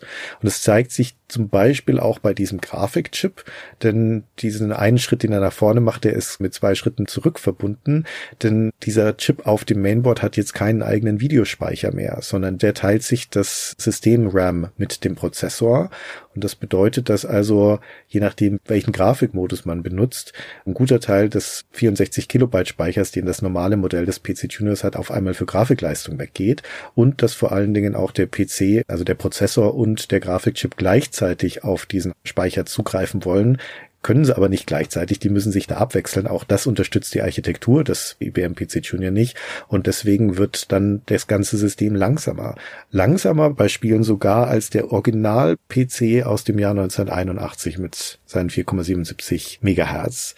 Also das ist grundsätzlich gut gedacht mit diesen Mehrfarben. Es ist in der Praxis aber leider nicht gut umgesetzt. Ja, zumal viele der Starttitel oder der PC Junior exklusiven Spiele nur mit der größeren Ausbaustufe, also mit dem Modell mit mehr Arbeitsspeicher funktionieren. Und damit ist natürlich dieser niedrige Einstiegspreis auch schon wieder hinfällig. Da muss man doch wesentlich mehr investieren. Aber interessant finde ich, dass es überhaupt Starttitel gibt. Das ist ja für IBM nicht selbstverständlich. Das sehen wir später bei EGA und VGA. Da haben sie sich diese Mühe nicht gemacht. Aber den PC Junior sehen sie ganz klar auch als Spieleplattform und deswegen sprechen sie relativ früh, schon 1982, ein paar Entwickler an, ob sie nicht Spiele entwickeln wollen für ihren neuen PC Junior, der damals allerdings während der Entwicklung noch nicht so heißt. Der trägt da noch den schönen Projektnamen oder Codenamen Peanut, also Erdnuss. Und einer dieser Entwickler ist Binary Systems. Das sind die Leute, die Starflight gemacht haben, aber daraus wird irgendwie nichts. Ich glaube, Starflight ist einfach nicht rechtzeitig fertig für den PC Junior. So kommt es nicht zu dem Deal. Aber IBM zieht Sierra dafür an Land. Und Sierra ist damals, glaube ich, auch in finanziellen Nöten und relativ froh darüber, dass sie diesen Deal bekommen. Und verschreibt also quasi die ganze Firma diesem neuen System. Ken Williams, der Sierra-Mitgründer, der berichtet 1983 in einem Interview in der New York Times, dass Spieleprogrammierer in der Regel ja zögern würden, Software für Heimcomputer zu schreiben, denn deren Fortbestand in der Industrie sei ja oft zweifelhaft und in den frühen 80er Jahren kommen und gehen ja haufenweise Heimcomputersysteme, hat er also durchaus recht. Aber er sagt, nee, den PC Junior, den wird es sicher noch eine ganze Weile geben. Da ist er sich ganz sicher und deswegen konzentriert sich seine Firma auch ganz auf diese Plattform. Ja, so kam es dann ja nicht, das hast du ja schon vorweggenommen. Aber sie steuern deswegen einige Spiele bei. Zunächst will IBM eine Neuauflage eines bestehenden Sierra-Spiels haben, nämlich das ist ein Farbgrafik-Adventure namens Wizard and the Princess. Das gibt's seit 82 schon für den regulären PC. Heißt da Adventure in Serenia aus irgendeinem Grunde. Und die Version unterstützt natürlich nur CGA-Farben. Und Roberta Williams, die Entwicklerin, die soll gesagt haben, das sehe grauenvoll aus, dieses Spiel mit CGA. Und ja, würde ich ihr auch zustimmen. Aber der PC Junior, der hat ja nun mal 16 Farben statt 4 und damit sieht das Spiel schon wesentlich besser aus. Es ist aber nach wie vor eigentlich ein Text-Adventure mit Grafiken. Kann man das so beschreiben? Ja. Ja. Es gibt also keine Animation, die Bilder bewegen sich nicht, man kann nicht direkt damit interagieren. So etwas gibt es nämlich noch gar nicht. Aber genau das plant sie. Und sie hat schon länger diesen Traum, ein animiertes Adventure zu bauen. Das erzählt sie dann 1984 auch in einem Interview. Das Spiel, das ich mir vorstellte, war aber auf den Computern dieser Zeit nicht machbar. Dann sah ich, was der PC Junior drauf hatte und endlich konnte ich mein animiertes Adventure haben. Und dieses Adventure, das entwickelt sie dann auch für diesen PC Junior, zeigt irgendwann mal bei einem Meeting das den Vertretern von IBM. Die sind schwer begeistert und finanzieren das Projekt und daraus wird dann am Ende King's Quest.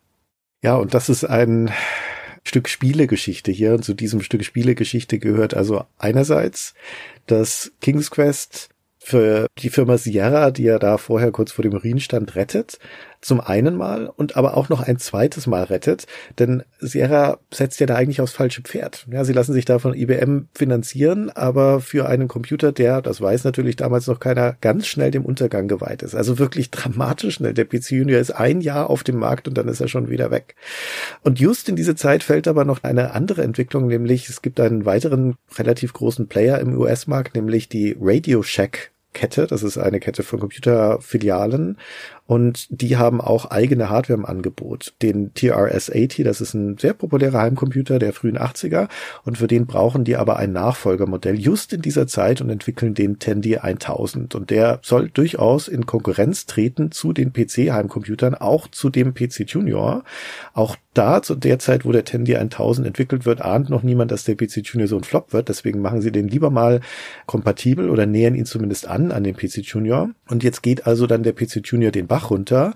Und es ist aber auf einmal auf dem Markt der Tandy 1000, der so nah dran ist an der Architektur und unter anderem auch an den Grafikmodi, dass eine Firma wie Sierra mit einem Fingerschnippen ihr King's Quest portieren kann auf den Tandy 1000. Und das dürfen sie auch, weil die Verträge mit IBM da sehr großzügig sind in der Hinsicht. Und auf dem Tandy 1000 wird King's Quest dann der Hit, nicht auf dem PC. Also zumindest zuerst nicht, sondern erst auf dem Tandy 1000 und dann später auch in der Folge auf den normalen IBM-PCs, nicht auf dem PC Junior. Und wir erzählen diese ganze Geschichte hauptsächlich deswegen, weil sich auf dem Tandy auch dieser Grafikmodus des PC Junior noch eine ganze Weile hält, nämlich dieser 16 Farben Modus in 320 x 200, der heißt da TGA oder Tandy-Modus. Und auch das ist etwas, was man in den Auswahlmenüs der Spiele jener Ära häufiger mal einstellen kann. Welche Grafik möchtest du benutzen? CGA, EGA, Hercules oder Tandy?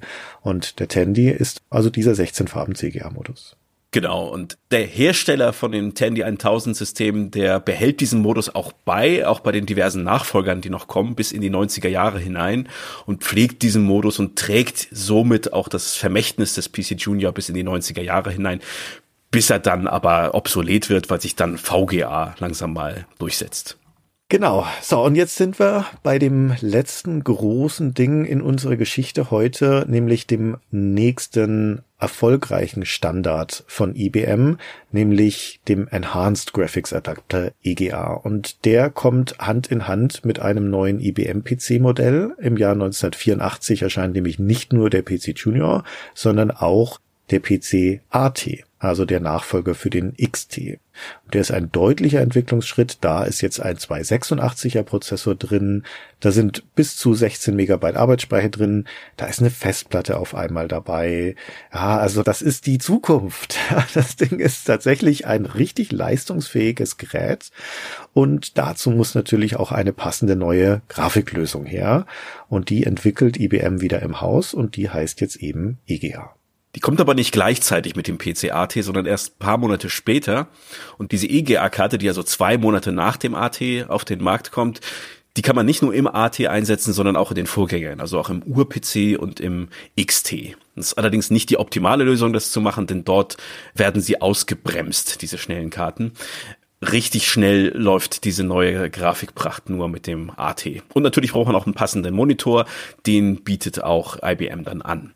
Und diese EGA-Karte, wir haben ja vorhin schon erwähnt, das steht für Enhanced Graphics Adapter, die bietet wiederum einen neuen Grafikmodus mit 640 mal 350 Bildpunkten, also recht hoch aufgelöst. Ist ja viel mehr.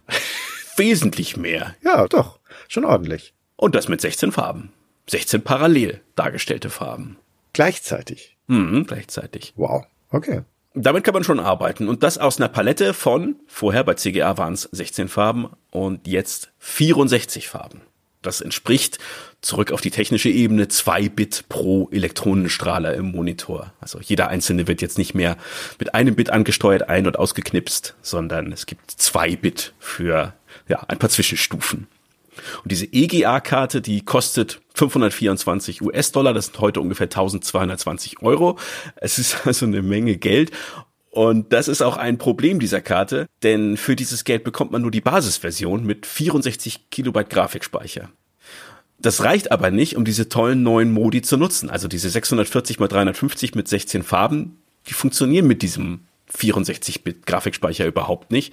Wenn man diese Modi nutzen will, braucht man mehr Grafikspeicher und den kann man draufsetzen, den kann man nachrüsten über eine kleine Tochterkarte, die man auf die Karte draufsteckt. Und so kann man den Speicher dann erweitern auf 128 oder sogar 256 Kilobyte. Und das erhöht den Preis natürlich nochmal nicht unerheblich. Und ein weiteres Problem von diesem EGA-Standard ist mangelnde Kompatibilität der unterstützt auch die CGA-Modi, die ja schon seit einer Weile auf dem Markt sind und von der Software auch unterstützt werden, aber nicht hundertprozentig. Also dieser Composite CGA-Modus zum Beispiel, der funktioniert überhaupt nicht mit den EGA-Karten und auch einige seriöse Programme, so wie dieses Lotus 123, die Tabellenkalkulation, die kommen auch nicht klar mit der EGA-Karte im CGA-Modus. Die stürzen dann einfach ab, wenn man auf den Grafikmodus umschaltet. Also das ist alles andere als ein optimaler Launch, würde ich sagen, und nicht die besten Voraussetzungen dafür, dass sich EGA jetzt bald als Spielestandard etabliert.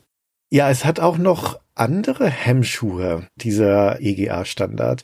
Dazu stelle ich jetzt erstmal die Frage in den Raum, wo kommen denn eigentlich diese zusätzlichen Farben auf einmal her? Na, CGA hat 16, jetzt sind es auf einmal 64, aus denen man wählen kann.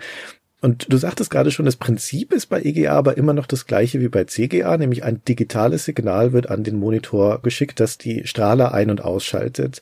Und bei CGA da waren es eben diese drei Farbinformationen und dann die Intensität der Farbe als ein viertes Bit.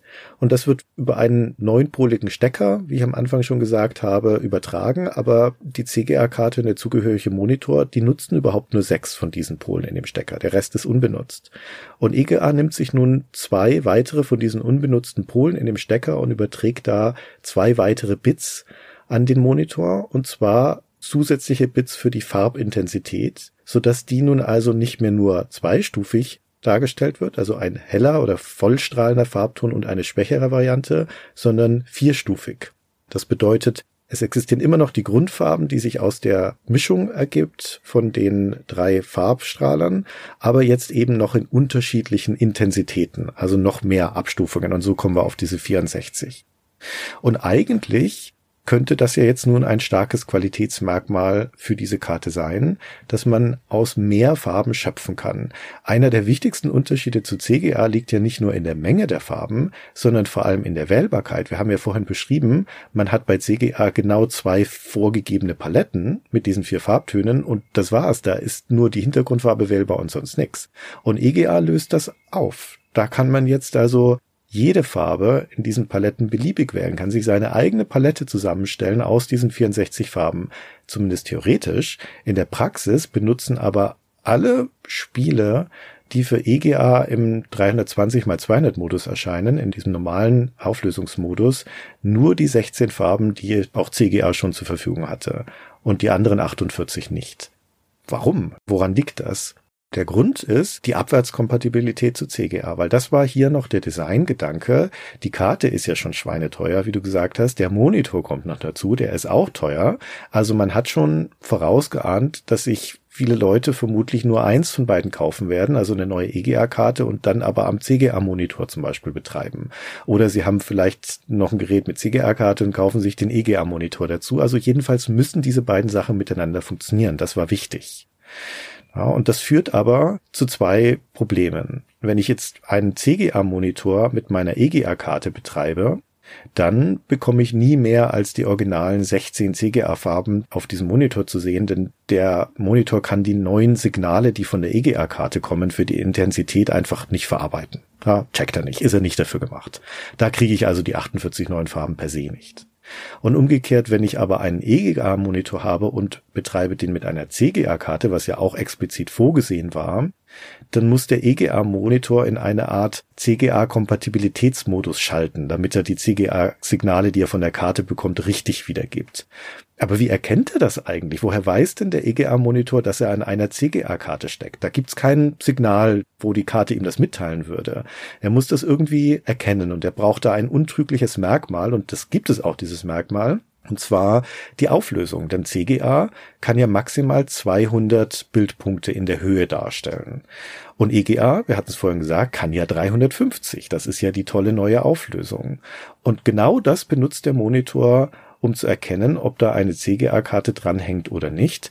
Der schaut einfach, also um genauso sein, schaut er auf die Abtastrate, auf die Frequenz, aber es kommt dann im Endeffekt aufs Gleiche raus. Und deswegen sind alle EGA-Monitore, egal ob von IBM oder von anderen, so gebaut, dass sie jedes Signal, das mit einem Grafikmodus mit 200er Auflösung bekommen, dass sie das als CGA-Signal interpretieren.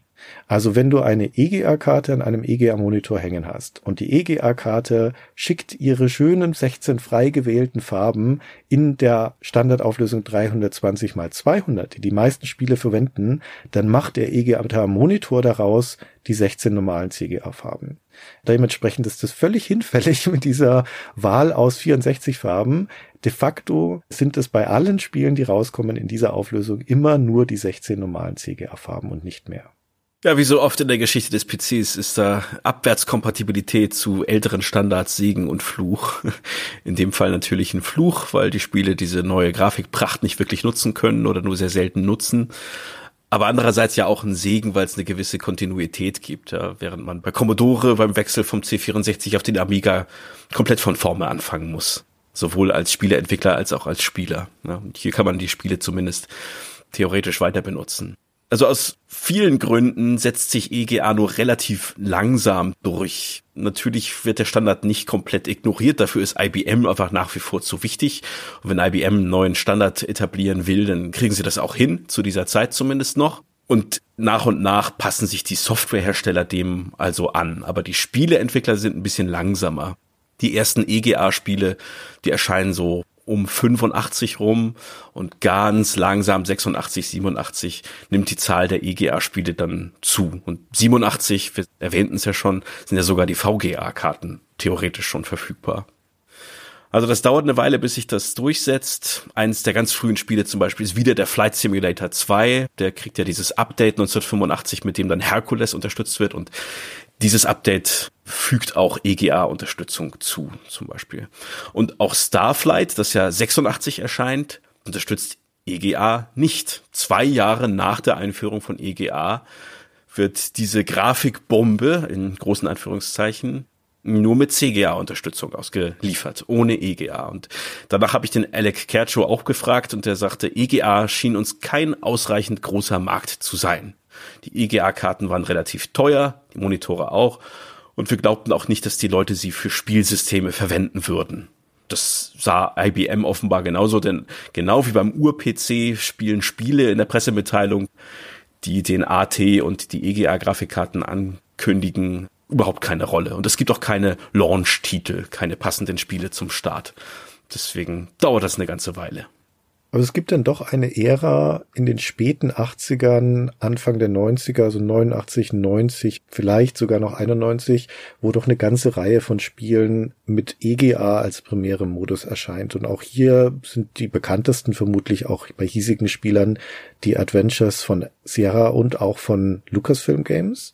Denn die frühen Lucasfilm Games Spieler, also sowas wie Indiana Jones in The Last Crusade oder auch das erste Monkey Island erscheinen erstmal als EGA-Varianten. Da gibt's dann später VGA-Versionen davon, die sind aber nachgereicht. Und auch Sierra-Spiele aus jener Ära, also King's Quest 4 zum Beispiel oder ein Colonel's Bequest, die erscheinen erstmal als EGA-Spiele. Und die sind alle auch wirklich hübsch. Vor allem deswegen, weil hier auch diese 16 Farben, die EGA ja kann, kombiniert werden mit Dithering wieder. Also mit Schattierungen und weil man 16 Farben jetzt mischen kann, statt nur den vier von CGA sind da also deutlich mehr Abstufungen möglich. Und das gibt dann doch schon echt ansehnliche Bilder. Ja, es tut mir fast ein bisschen leid, dass wir immer auf King's Quest rumreiten, statt auch mal ein paar Actionspiele zu nennen zum Beispiel. Aber die fallen einfach auf, dadurch, dass sie jeden einzelnen dieser Standards so fulminant umsetzen oder anwenden. King's Quest 4, was du gerade erwähnt hast mit den 16 Farben und dem Dithering, das sieht super aus im EGA, finde ich. Oder Quest for Glory 2 ist auch ein sehr, sehr schönes Beispiel. Da können wir mal ein Bild einblenden. Das sieht nicht nach 16 Farben aus. Das sieht aus, als wären das noch wesentlich mehr mit einem wunderschönen Farbverlauf im Hintergrund und unheimlich vielen Details. Toll. Und auch Monkey Island. Sieht auch wirklich gut aus. Ja, richtig. Damals waren die Monitore ja auch noch kleiner, na, wenn das Bild kleiner ist und man ein bisschen weiter weg sitzt, so dass diese Muster, diese Dithering-Muster nicht so sehr auffallen. Wenn man das heutzutage auf großen, scharfen Monitoren spielt, dann fällt es doch sehr auf, dass diese Bilder dadurch ein bisschen verrauscht wirken, dass halt ständig diese ganzen Dithering-Muster damit drin sind. Also ich zum Beispiel, ich habe ja diese Spiele damals live mitgenommen als meine Spielerbiografie. Ich war ja großer Fan auch von diesen Adventure-Spielen. Und für mich war EGA aber immer eine Art Zwischenschritt. Wir sind damals bei unseren PCs in der Familie von CGA auf dem PC XT direkt zu einem PC mit VGA-Karte gesprungen. Also ich hatte nie einen PC, der nur EGA konnte. Und wenn man VGA-Spiele damals wahrgenommen hat mit ihren 256 Farben, dann wirkte EGA im Vergleich dazu doch altmodisch, so schön die Bilder da auch gezeichnet sein mögen. Ja, mit VGA ist der IBM-PC ja quasi an den ganzen anderen Heimcomputern vorbeigesprungen. Mit EGA hinkte er dem Amiga zumindest doch noch ein ganzes Stück hinterher, aber mit VGA war er den dann auf einen Schlag überlegen. Aber wir haben dem EGA-Standard durchaus noch was zu verdanken. Es gibt nämlich noch eine interessante Origin-Story, die wir noch kurz erwähnen möchten. Im Februar 1990, da sind wir schon in der Spätphase von EGA und erst recht von CGA, aber beides ist trotzdem noch relevant für diese Geschichte. Da kommt in den USA ein Spiel raus, das einige vielleicht kennen und das ist Super Mario Bros. 3 fürs NES. In Japan kommt das schon wesentlich früher raus, aber den Westen erreicht es 1990 und dann gibt es da einen gigantischen Jump'n'Run-Spieletrend auf den meisten Heimcomputern und auf den meisten Konsolen. Aber der PC, der bleibt da so ein bisschen außen vor nicht nur bei Mario, sondern auch bei den meisten anderen Jump'n'Runs. Und diese Hüpfspiele erscheinen halt nur für diverse Heimcomputer, weil, das Problem haben wir ja vorhin schon erwähnt, dieses seitliche Scrollen, das horizontale Bildlaufen, das ist ja nun mal eine Schwäche der PC-Plattform. Aber es gibt jemanden, der eine Lösung findet. Und das ist ein Mensch namens John Carmack. Der arbeitet damals bei Softdisk. Das ist so ein kleiner Spieleverlag, der Spiele als Cover Mount, also als beiliegende Disketten auf Zeitschriften verkauft. Und der langweilt sich das ein bisschen unterfordert in seinem Job und der soll da jeden Monat ein Spiel entwickeln, aber das lastet ihn offensichtlich nicht aus, denn er hat dann im September 1990 einen Einfall, wie man ein PC-Bild horizontal weich scrollen lassen kann. Dafür muss man nämlich nicht, wie es bisher üblich war, für jede einzelne Verschiebung den gesamten Bildinhalt neu berechnen, sondern ja nur die Teile, die sich auch wirklich ändern. Also das, was rechts hinzukommt und alles andere verschiebt sich ja nur ein kleines bisschen, muss nicht komplett neu aufgebaut werden. Und auf Basis dieser Idee schreibt er dann eine Spiele-Engine, die weiches horizontales Scrolling ermöglicht. Und das gibt es auf dem PC bis dato nicht. Und mit dieser Engine baut er dann gemeinsam mit dem Kollegen einen Level aus Super Mario Bros. 3 nach. Eins zu eins. Die kopieren jedes einzelne Element, jedes einzelne Pixel, jede Farbe bauen sie nach. Und das Ergebnis zeigen sie dann einem Herrn namens John Romero. Der erkennt sofort das Potenzial, was da drin steckt, nämlich die Erkenntnis, wir können jetzt das erfolgreichste Spiel der Welt, also Super Mario Bros. 3, auf dem PC nachbauen. Und das ist wirklich unerhört. Sowas hat noch nie jemand versucht. Und das verwirklichen sie dann auch. Sie nehmen übers Wochenende ein paar PCs von der Arbeit, also von Softdisk mit nach Hause. Und dort bei reichlich Grillfleisch vollenden sie dann diese Super Mario Brothers Demo. Das heißt, sie bauen einen Großteil des Spiels tatsächlich nach und schicken das Ergebnis dann in Nintendo. Aber die haben keine Lust darauf. Die wollen sich auf ihre Konsolen konzentrieren. Die wollen nicht in den PC-Markt einsteigen. Und so wird nichts aus der PC-Version von Super Mario Brothers, obwohl die technische Basis ja nun da ist. Und ihr Arbeitgeber Softdisk, der hat erst recht kein Interesse.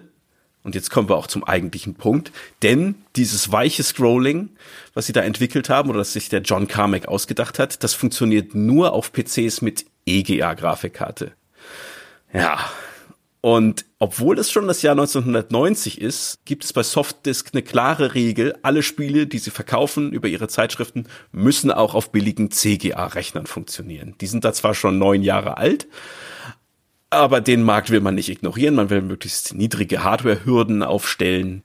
Und deswegen hat niemand Interesse und niemand erkennt von den Kollegen das Potenzial, was in dieser Technik steckt.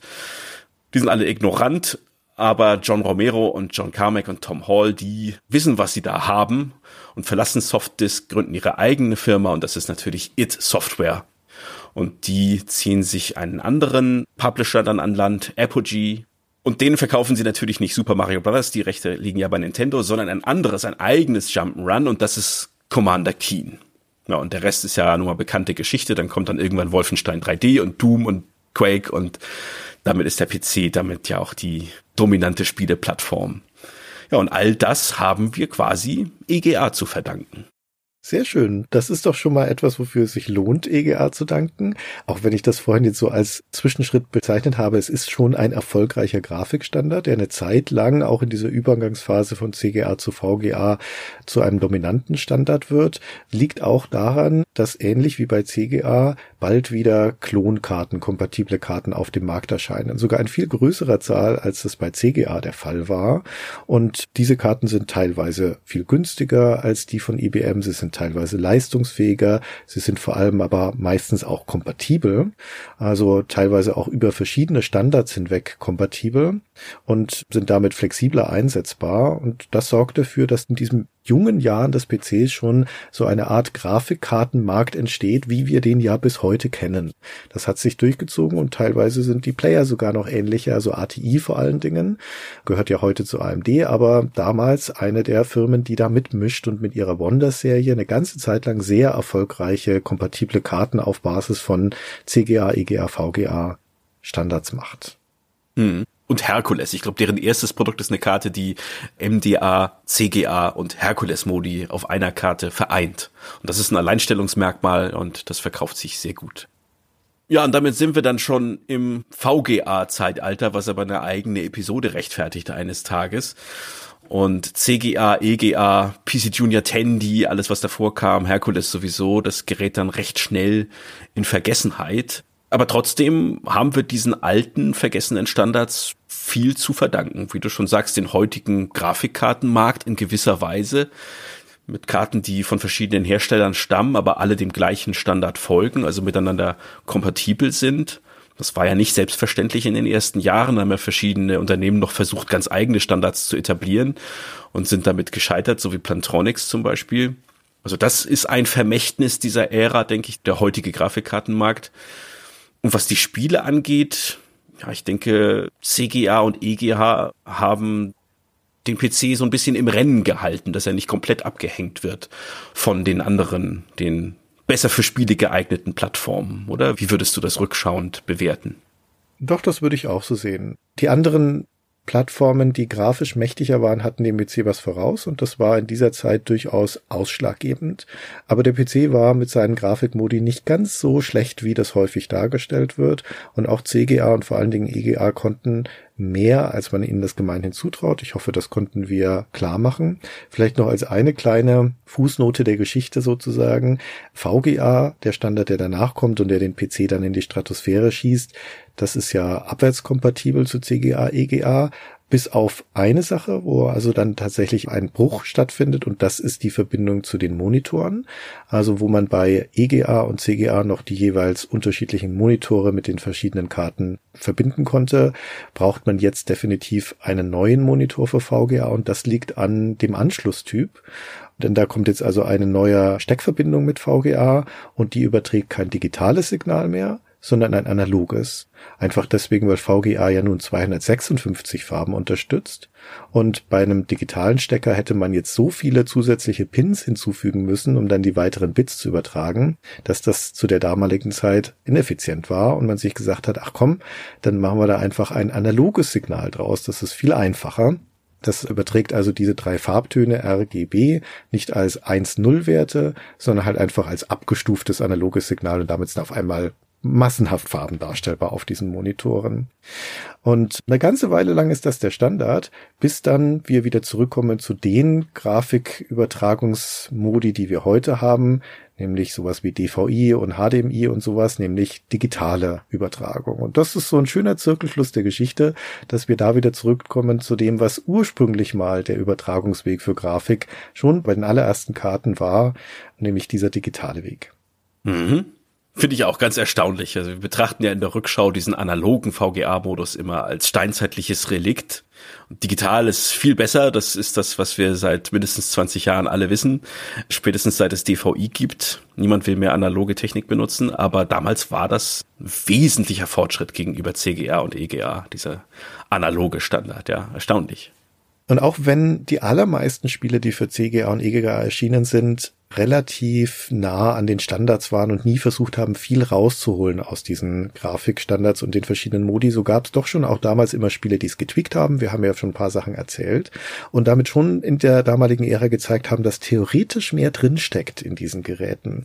Aber das wurde so richtig ins Extrem getrieben erst in unserer moderneren Zeit, als die Enthusiastenszene, die Demoszene, die Homebrew-Programmiererszene sich mit diesen alten Geräten wieder mehr auseinandersetzt. Und das ist auch beim IBM-PC, dem allerersten mit 4,77 Megahertz und seiner CGA-Karte der Fall. Und da möchte ich gerne noch eine Empfehlung aussprechen. Da ist nämlich im Jahr 2015 eine Demo erschienen. 8088 mph, Miles per Hour heißt die. Und das ist der Wahnsinn. Ja, sagenhaft ist die, ja. Also was die rausholen, das läuft auf der Original-Hardware mit CGR-Karte, das ist auch gar nicht kompatibel mit Emulatoren. Das funktioniert wirklich nur, wenn man das Originalgerät dastehen hat. Kann man sich auf YouTube ein Video dazu angucken. Und wenn du das anschaust und weißt nicht, dass es ein PC ist, dann würdest du denken, es ist mindestens ein C64, wenn nicht noch eine bessere Maschine. Das Einzige, was einen beständig daran erinnert, dass das hier ein PC sein muss, ist der Sound. Das ist nämlich der PC-Speaker und das ist grausam. Während dieser ja. ganzen Grafikdemo bis zu den Credits. Da switchen sie dann nämlich, da schicken sie die Rechenseite nicht mehr in die Grafik, sondern in den Sound und dann zeigt sich auch da, was selbst auf dem PC-Speaker mit Modulation möglich ist. Also es ist eine wirklich beeindruckende Demo, die verlinken wir auch gerne, die kann ich jedem nur empfehlen. Ja, kann ich auch empfehlen. Ich habe durch die Beschäftigung mit diesem Thema ganz neuen Respekt entwickelt, vor allem vor den Spieleentwicklern, nicht nur den neuen Demo-Entwicklern, das sowieso, aber auch von den Spieleentwicklern der 80er Jahre, was die mit diesen begrenzten Möglichkeiten doch teilweise angestellt haben.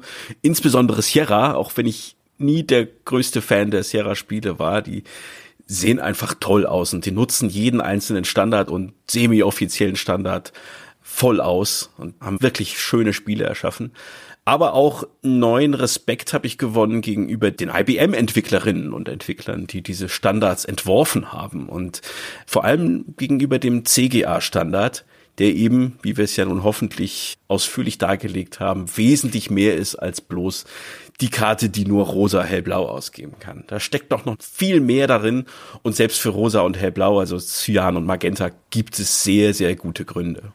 Ich sag nur, blinkender Text. Ja. Das ist das, was mir hängen bleiben wird bis in die Ewigkeit.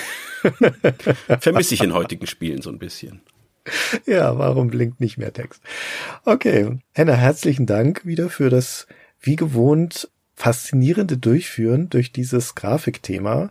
Unser Weg ist auch vorgezeichnet. Ne? Wir werden uns irgendwann in der Zukunft dann mit dem VGA-Standard beschäftigen. Nicht als nächste Folge jetzt bei Stay Forever Technik. Da gehen wir schon erstmal in andere Bereiche. Aber irgendwann kommen wir beide wieder zusammen und gucken, was man mit 256 Farben so alles anstellen kann. Ja, und wir müssen über den PC Junior nochmal genauer sprechen und über seine Tastatur und ach, da gibt es viel zu sagen. so viele Themen. Uns geht der Stoff nicht aus, das glaube ich auch. Okay, dann war es das für heute aber. Herzlichen Dank an dich, herzlichen Dank an euch alle fürs Zuhören und wir hören uns bei der nächsten Folge von Stay Forever Technik. Ich danke auch. Bis dahin. Tschüss. Tschüss.